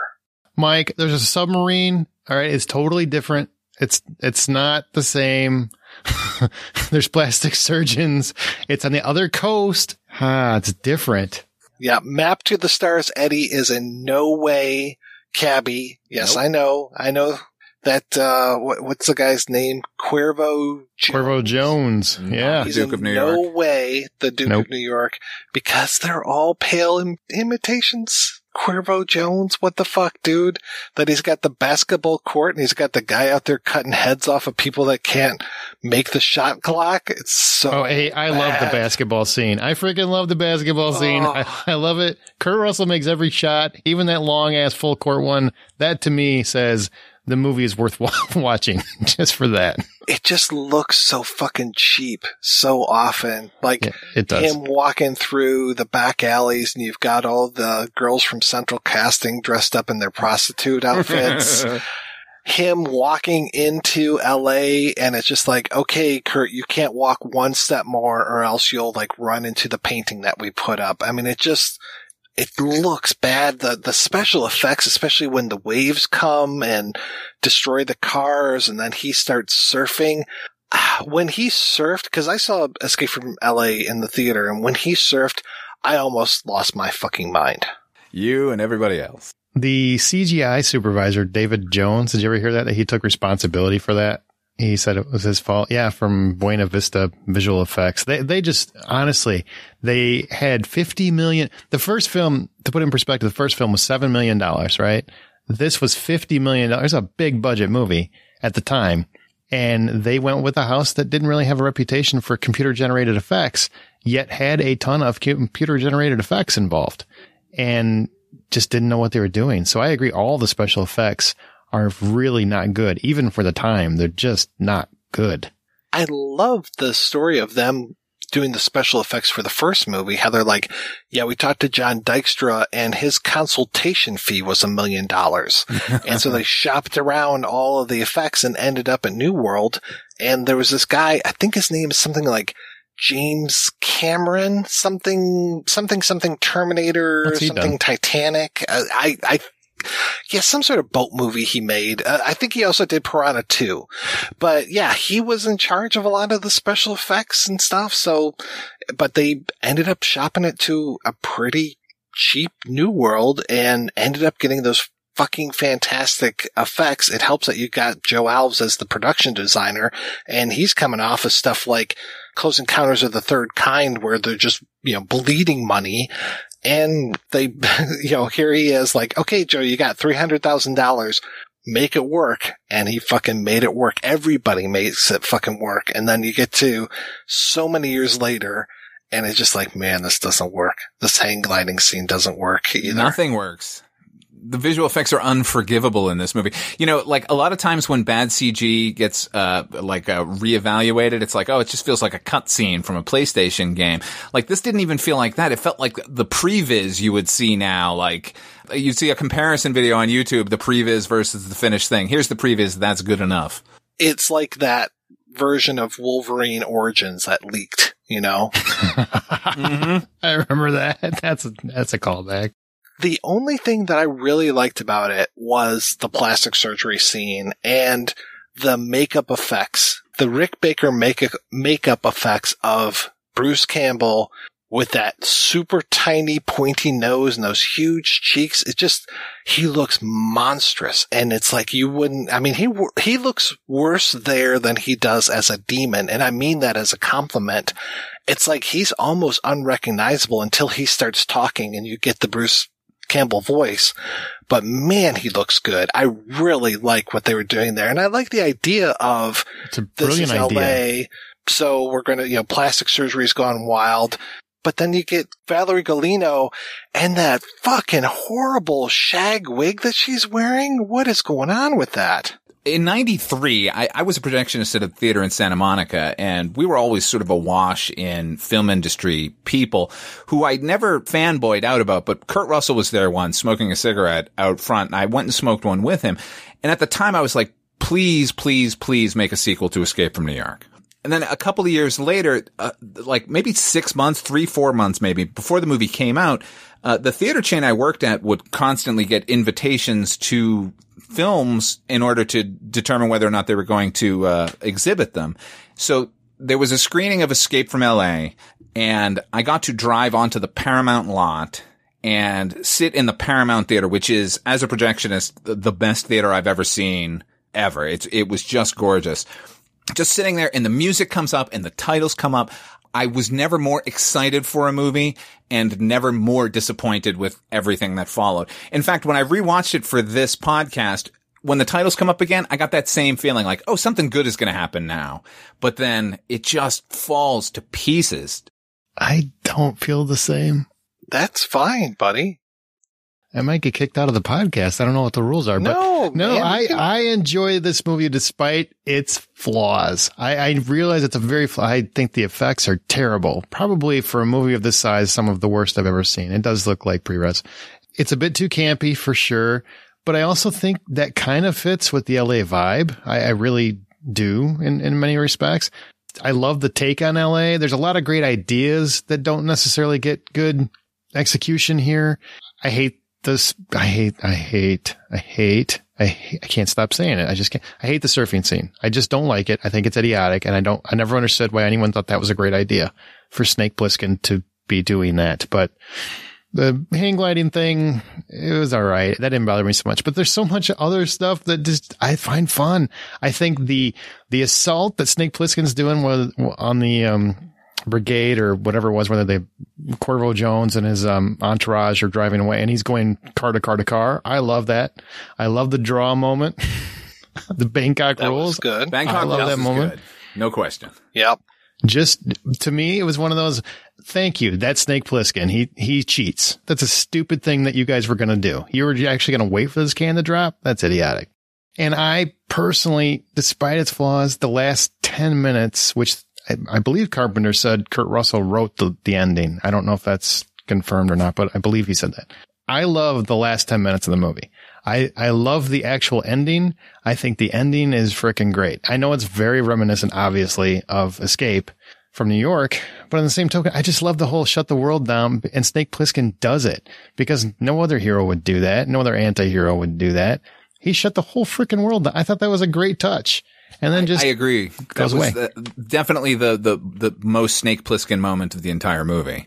But as far as like what they have him doing and the way he's portrayed, it seems like everyone kind of forgot what we liked about him to begin with. That, yeah, he's a badass and he's a man of few words, but there was also kind of a sense of humor in the first film.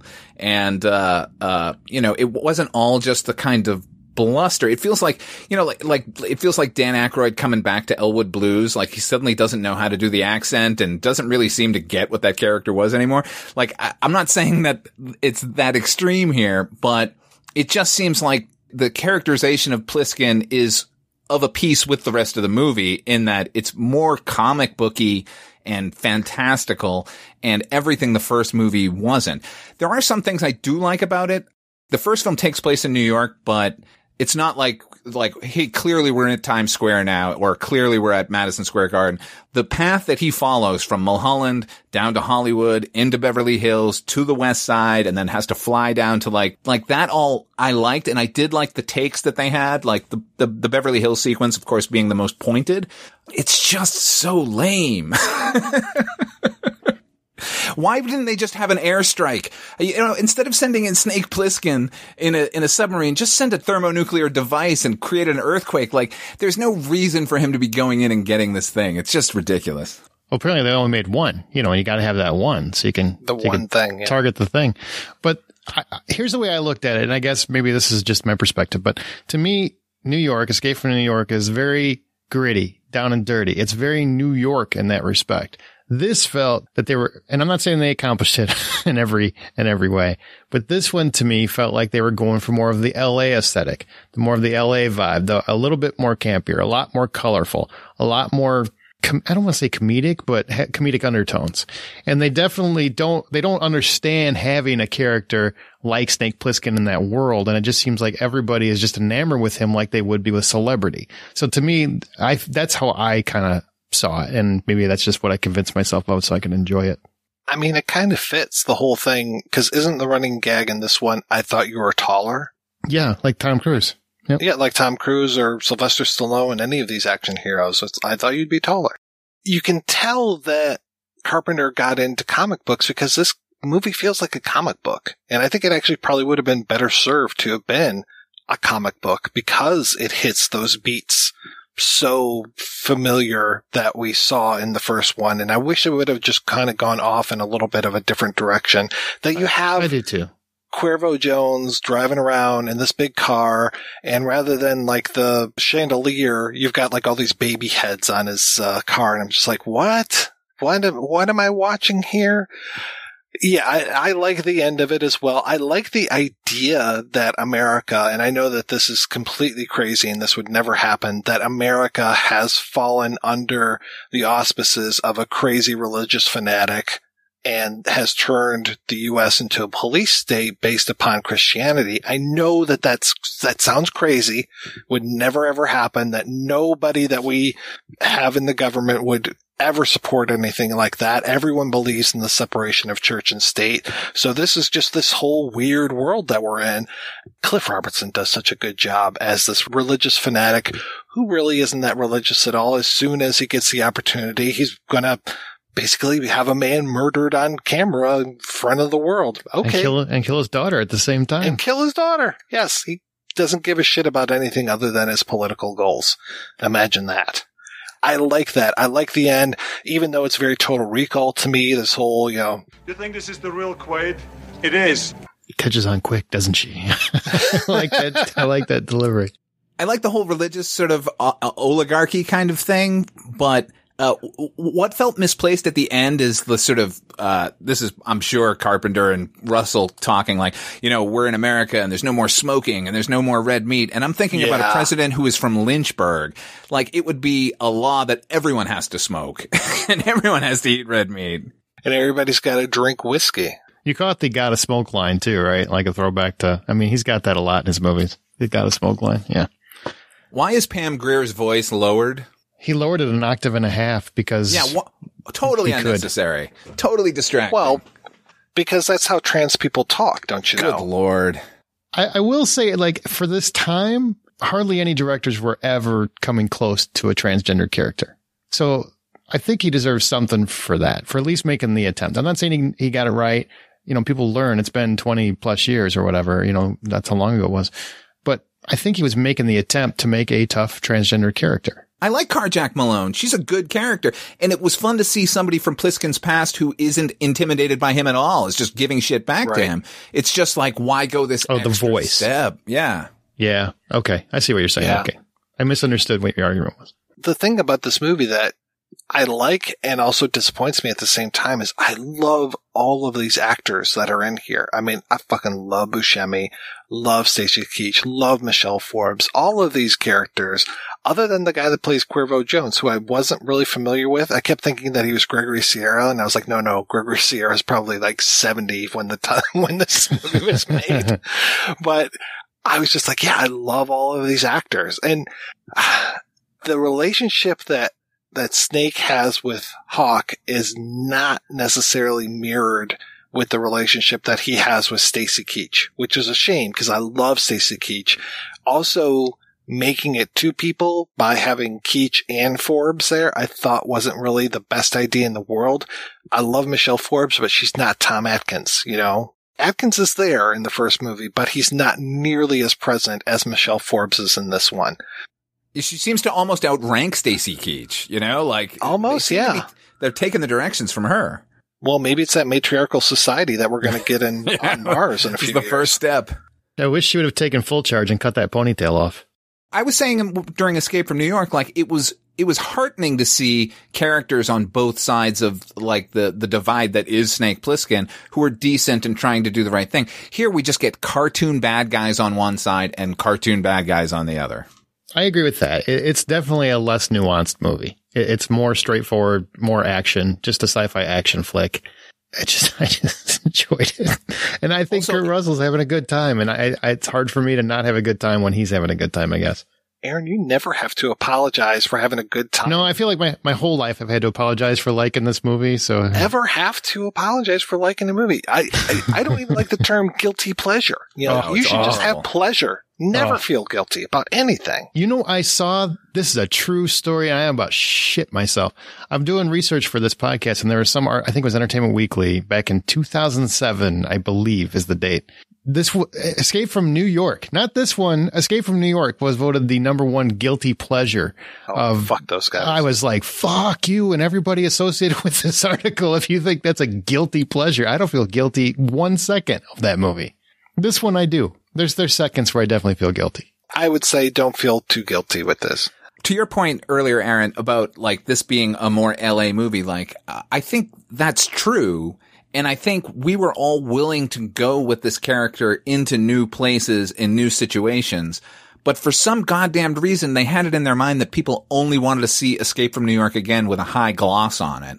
And that's the ultimate failure of the film. And further, like, you know, we end up at this fake Disneyland, the Happy Kingdom by the Sea at the end of this movie.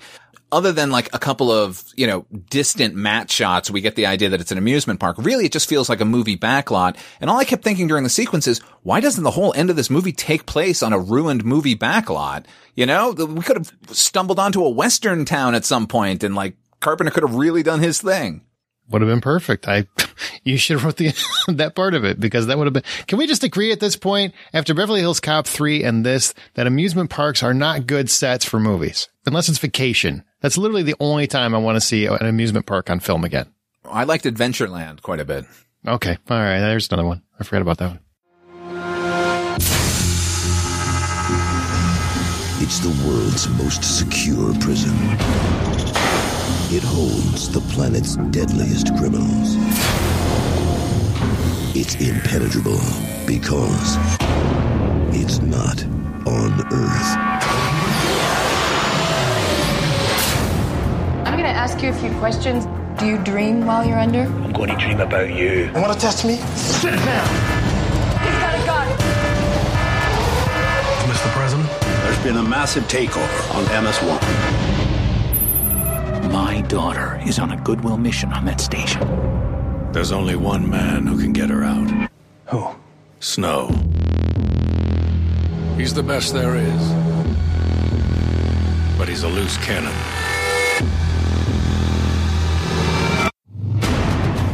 Don't get me wrong, it's a dream vacation. I mean, I'd go into space, I'd get inside the maximum security nut house, get past all the psychos, save the president's daughter if she's not dead already. I'm thrilled that you would think of me. Get in there. God, I hate heights.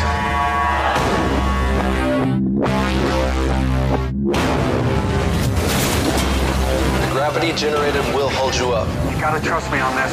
Really?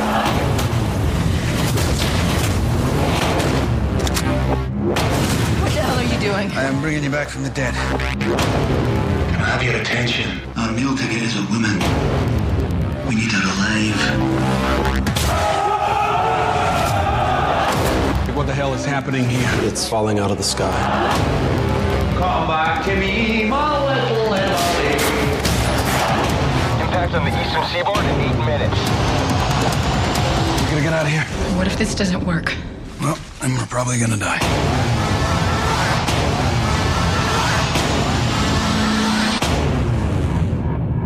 Don't worry, it's perfectly safe. A simple thank you is enough.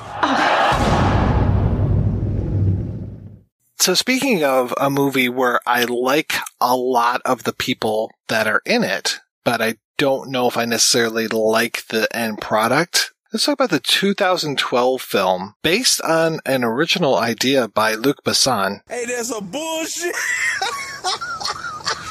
which stars Guy Pearce, who I fucking love Guy Pearce, Lennie James, who again I love, Peter Stormare, who the man has been in horrible movies, but he can do no wrong by me. I just love every time Stormare is on anything.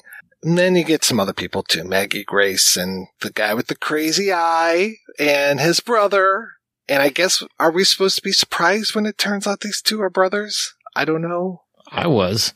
Sure.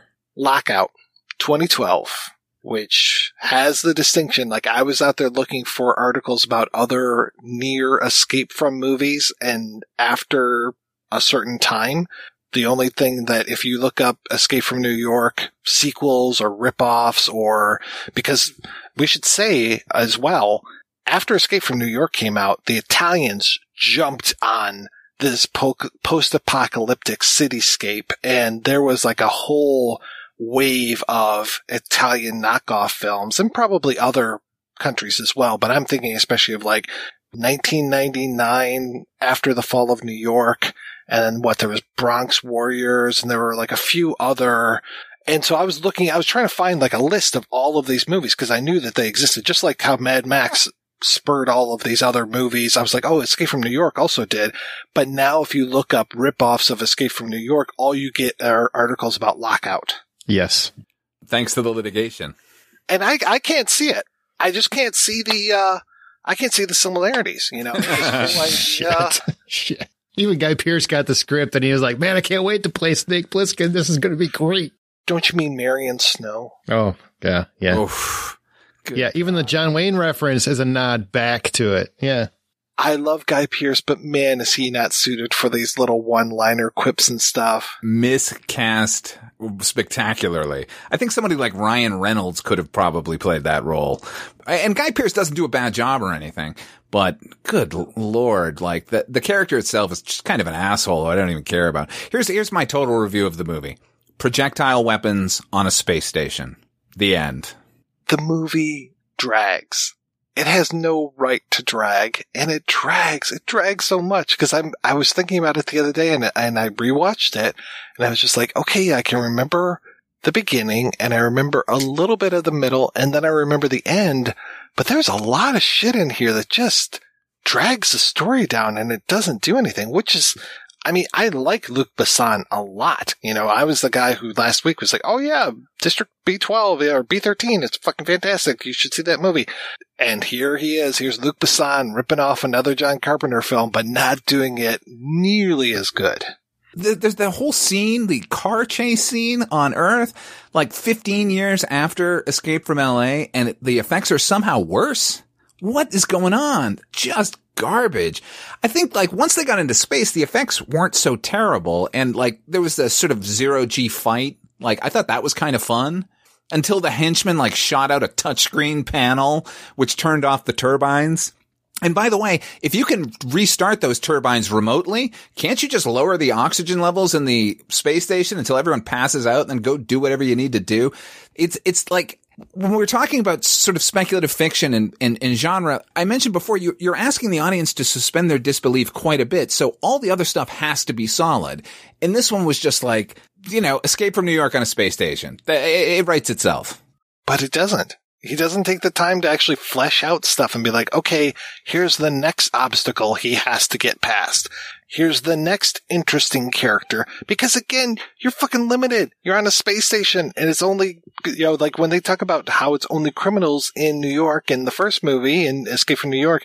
Yeah, there are some really good people. There are some interesting people that are there, but these, these guys are so interchangeable. And I mean, thank goodness that the one bad guy. Well, thank goodness that both of the major bad guys have these accents. And then the one guy's accent is way worse than the other guy's. And he has a wonky eye.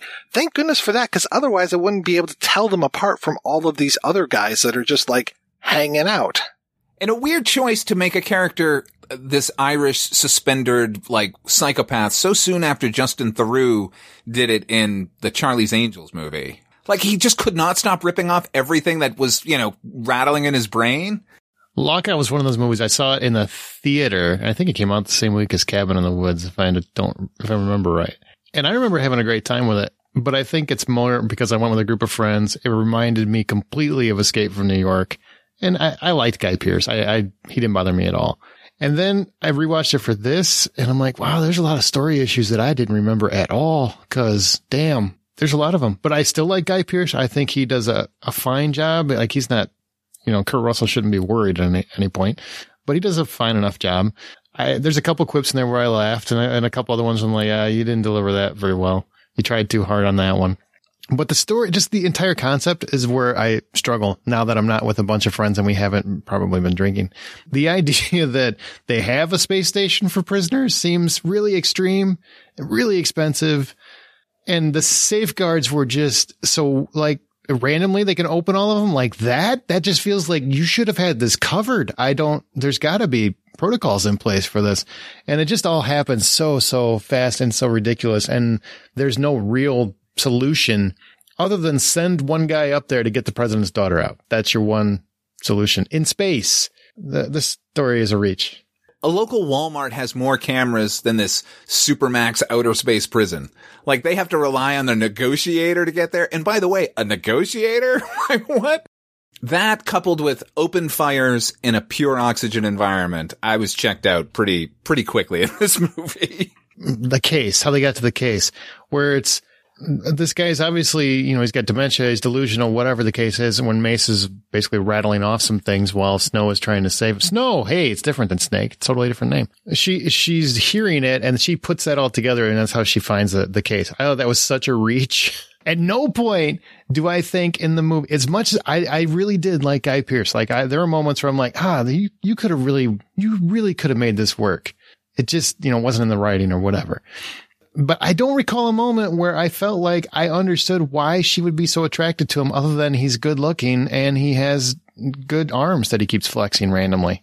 Because she has to. That's the only reason. Because I, I really couldn't find a scene rewatching it. And the first time it didn't bother me as much because I didn't care probably to, to pin, pick it apart.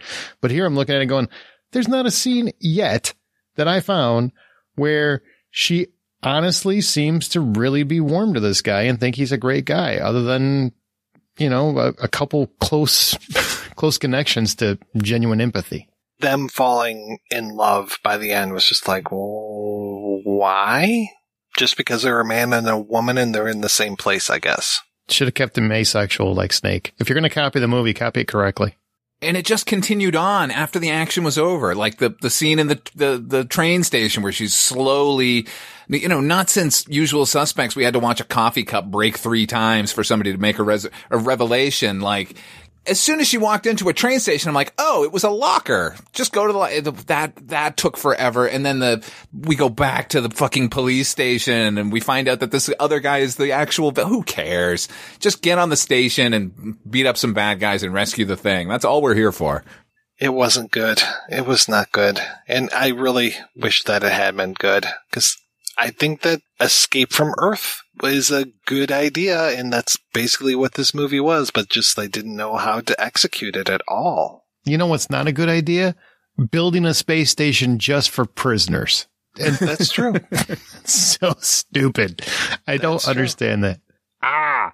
If we have space travel and we're able to do all this stuff, it's going to be like the Elon Musks of the world that are, you know, it's, it's, it's that, I don't like the movie, but it's that Elysium situation where it's the rich people that can afford to leave Earth are going to leave Earth and then leave the rest of it to us savages down here that can't afford to leave. You know what the government of any country is not going to do? Spend a fortune to house them in space. That's what they're not going to do. Nobody's going to like spring a for that. cryo sleep situation. Like, just put them under the ground here. If they can uh, figure out how to do cryo stuff, yeah, th- this is the perfect time for your demolition man prison. And they come out and they're all, their brains are all scrambled and stuff. And Yeah, it's like, something. okay. Yeah. Well, that, I mean, than- that's what they, they were proposing, but it really didn't come through that well. I mean, they kind of just should have made it Die Hard in space and not Escape from New York in space. Yeah, he was a prisoner. Something. That would have been, I think that would, I still would have had a hard time with why are you spending so much money to put prisoners in space? But hey, I'm not going away. Or they're on a regular space station and somehow criminals make it up there. And then it's, to your point, Die Hard on a space station. I don't hate the movie. I just don't. It's fine. It's whatever. It is for what it is. It it's a typical Luc Luc Besson movie. In terms of Guy Pearce being in it, he is one of my one of my actors. Like there's a few actors where I, I point to and I go, that's a guy that always deserved a ten times better career than he ended up with, and that's all this movie reminded me of. That he's one of those for me. Agreed. Let's go back and listen to the uh, LA Confidential episode if folks want to hear me just singing Guy Pearce's praises because I fucking love this guy and I Love love him. him in so many movies. I mean, I am a huge fan of the uh, Kevin Reynolds version of um, The Count of Monte Cristo, and he's the perfect villain in that movie. He is wonderful to hate in that film. And yeah, I really like the guy, genuinely empathize with his characters, but man, it was tough to really get behind them because, you know, Snake Plissken being enigmatic is one thing, but Snake doesn't crack jokes. Yeah, he'll, he'll say things that are funny, but he doesn't crack jokes. Whereas to your point, this is like a Ryan Reynolds role. Recast him as Deadpool and there you go. It's Deadpool in space. It's definitely written that way. I talked a little bit about the ripoffs of the movie, especially the Italian ones. What always reminds me is some of the poster art of Escape from New York. There's some really good posters for Escape from New York. There's some bad posters of Escape from New York. There's one that I'm looking at right now, which very much looks like it is not Escape from New York. The, the whoever drew Snake Plissken didn't really do a good job of that. But the most iconic image from Escape from New York with the, the posters is an image that never actually shows up in the movie, but that whole idea of the Statue of Liberty's head, I love him standing in front of that. Yeah, that was, I have it on my wall. I'm looking at it right now. It is uh, crazy because you look for that the whole time. The whole time, the first time you watch the movie, if you see the poster before you watch it. And I remember I had seen the poster before I watched the movie. And I remember going, well, when does, when does that happen? Cause they actually have shots where you see the Statue of Liberty fully intact. Does that mean somebody's going to like sever the head of the Statue of Liberty? This is going to be fucking amazing. And it never happens. I have always wondered if the Statue of Liberty had rolling down the street in um, Cloverfield, if that was an homage to Escape from New York. It was. I did read that. J.J. Abrams actually did that as an homage because he's a he's a big fan. He loved Escape from New York as a kid. I did read that when I was reading up for this. So yeah. Okay, good. I'm glad I was able to call that. You are sharp, Yeah. sir. Woohoo! So many good images, so much good stuff, and uh, yeah, you, just can't say enough. I mean, that I'm even sitting here praising the poster of all things. I do love the poster though. I I miss the days when you've got art. When you actually get poster art where it wasn't just a picture of I don't know, Stallone's face or or the Rock's face or they're just looking stoic. Everybody's stoic. I mean, it, it was art. It was a great poster. All right, guys, let's go ahead and take another break, and we're going to play a preview for next week's show.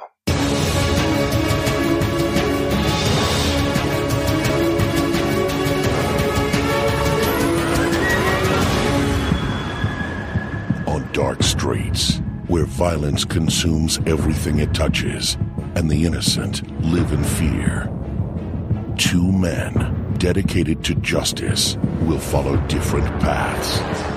As one searches for revenge and the other for redemption, fate will bring them together.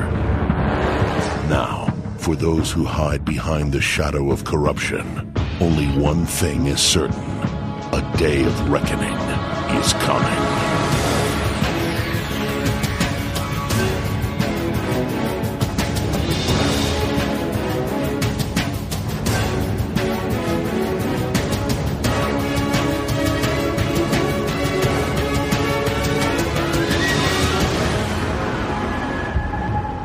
Director of The Killer and Mission Impossible 2.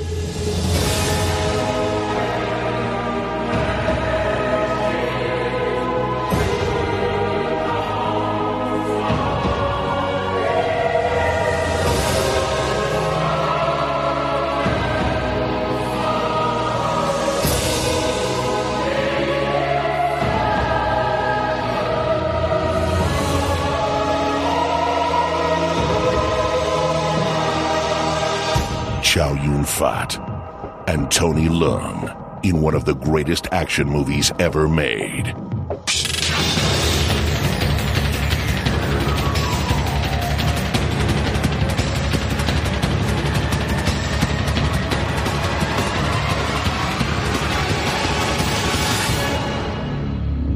Hard Boiled two disc Ultimate Edition. Look for it on DVD exclusively from Dragon Dynasty. That's right. We will be back next week with a look at John Woo's Hard Boiled. Until then, I want to thank this week's co-hosts, Aaron and Father Malone. So, Father Malone, what is keeping you busy, sir? A lot of business going on over at fathermalone.com if you want to uh, uh, view or listen to any of it. I do a half hour radio drama called Dark Destinations where we bring listeners to infamous fictional towns. Uh, there's also links to the other podcasts I work on and uh, my YouTube channel uh, where I also review movies just like Escape from New York. Uh, so you can hit me up over there. I didn't realize that you had seen Escape from New York. You've never seen it. That's what I hear. Is Snake Plissken secretly Baron Zemo? Is he really Mephisto? What's going on in Escape from LA? Is this all a dream in Snake Plissken's head? Yeah, that's what happened. He's actually, he's dead. It's actually heaven because he died because he got back an hour late. So that's what that is. You'll never believe what we found out about Escape from LA. So, Aaron, how about you? What have you been up to? All right. Well, every week I do The Hollywood Outsider. It's available at thehollywoodoutsider.com or in your favorite podcast app. We review movies uh, with a more jovial touch, I think, um, than a lot of podcasts. And we also have a topic each week in film or television um, that that we try to discuss. We, Uh, it's been going on for a long time. So it's a fun show to do. I also do Presenting Hitchcock, which is, you can find it at thehollywoodoutsider.com or just Presenting Hitchcock in your podcast apps. And we take an Alfred Hitchcock movie once a month and we kind of just go through it and dissect it and see what we love or didn't love. And then we kind of rate it on what we call the Hitchcock scale. So it's a fun show to do. I actually am just closing up another podcast. We just hit 100 episodes and we're just wrapping that one up called Smirk. And that is where each week one or one of our hosts, myself or my other two hosts, write a short story. And then that short story leads into a conversation on whatever the topic or theme of their short story was. And it's like a short half hour show that's usually a lot of fun. You said that you review films in a in a much more upbeat and jovial way. Are you calling me out? Not, not, you not your show. man? No, no, no, no, no, no. That's why I said other podcasts. That's I specifically don't mean I listen to your show, Oh. but I've listened to a lot of them where I'm like, God, do you even like movies? Do you even like movies? Why are you talking about films? You obviously don't like them. Those kinds of podcasts. There's a show out there called We Hate Movies. I mean, Yeah, what the hell? what- Why would you even going make them? Come on. Why do we care about Why your would you- hatred? Why would we ever listen to that show? I like to find the, you know, I like to find the good in it if I can. And that's what we try to do on that one, but not always. There's some, there's some bad shit too. I've got a friend who has a theory that there's no such thing as a bad movie, just movies that aren't good enough for, or just movies that aren't good enough for you. And I'm like, no, there's a lot of really bad movies. I don't, I don't understand that logic. Yeah, I've got a friend who always reminds me, he says, every movie is somebody's favorite movie. No matter how bad it is, somebody out there loves that movie. And sometimes that makes me really sad about the world. Sometimes people are just wrong too. It happens. It's okay. Just accept it. Thank you again, guys, for being on the show. Thanks to everybody for listening. Please head on over to the website, projectionboothpodcast.com, where you can find out more about today's episode. You'll also find a link over to Patreon and where you can make a donation to the show. Every donation we get helps the projection booth take over the world.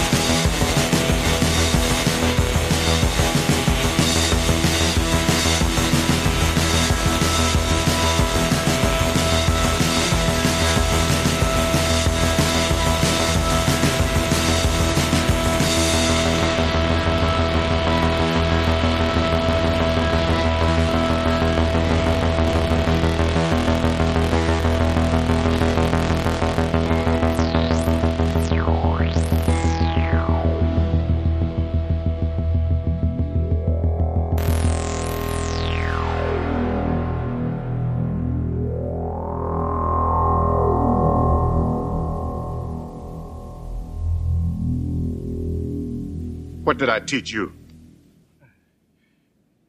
You are Duke of New, New York. You're uh, hey number one. I can't hear you.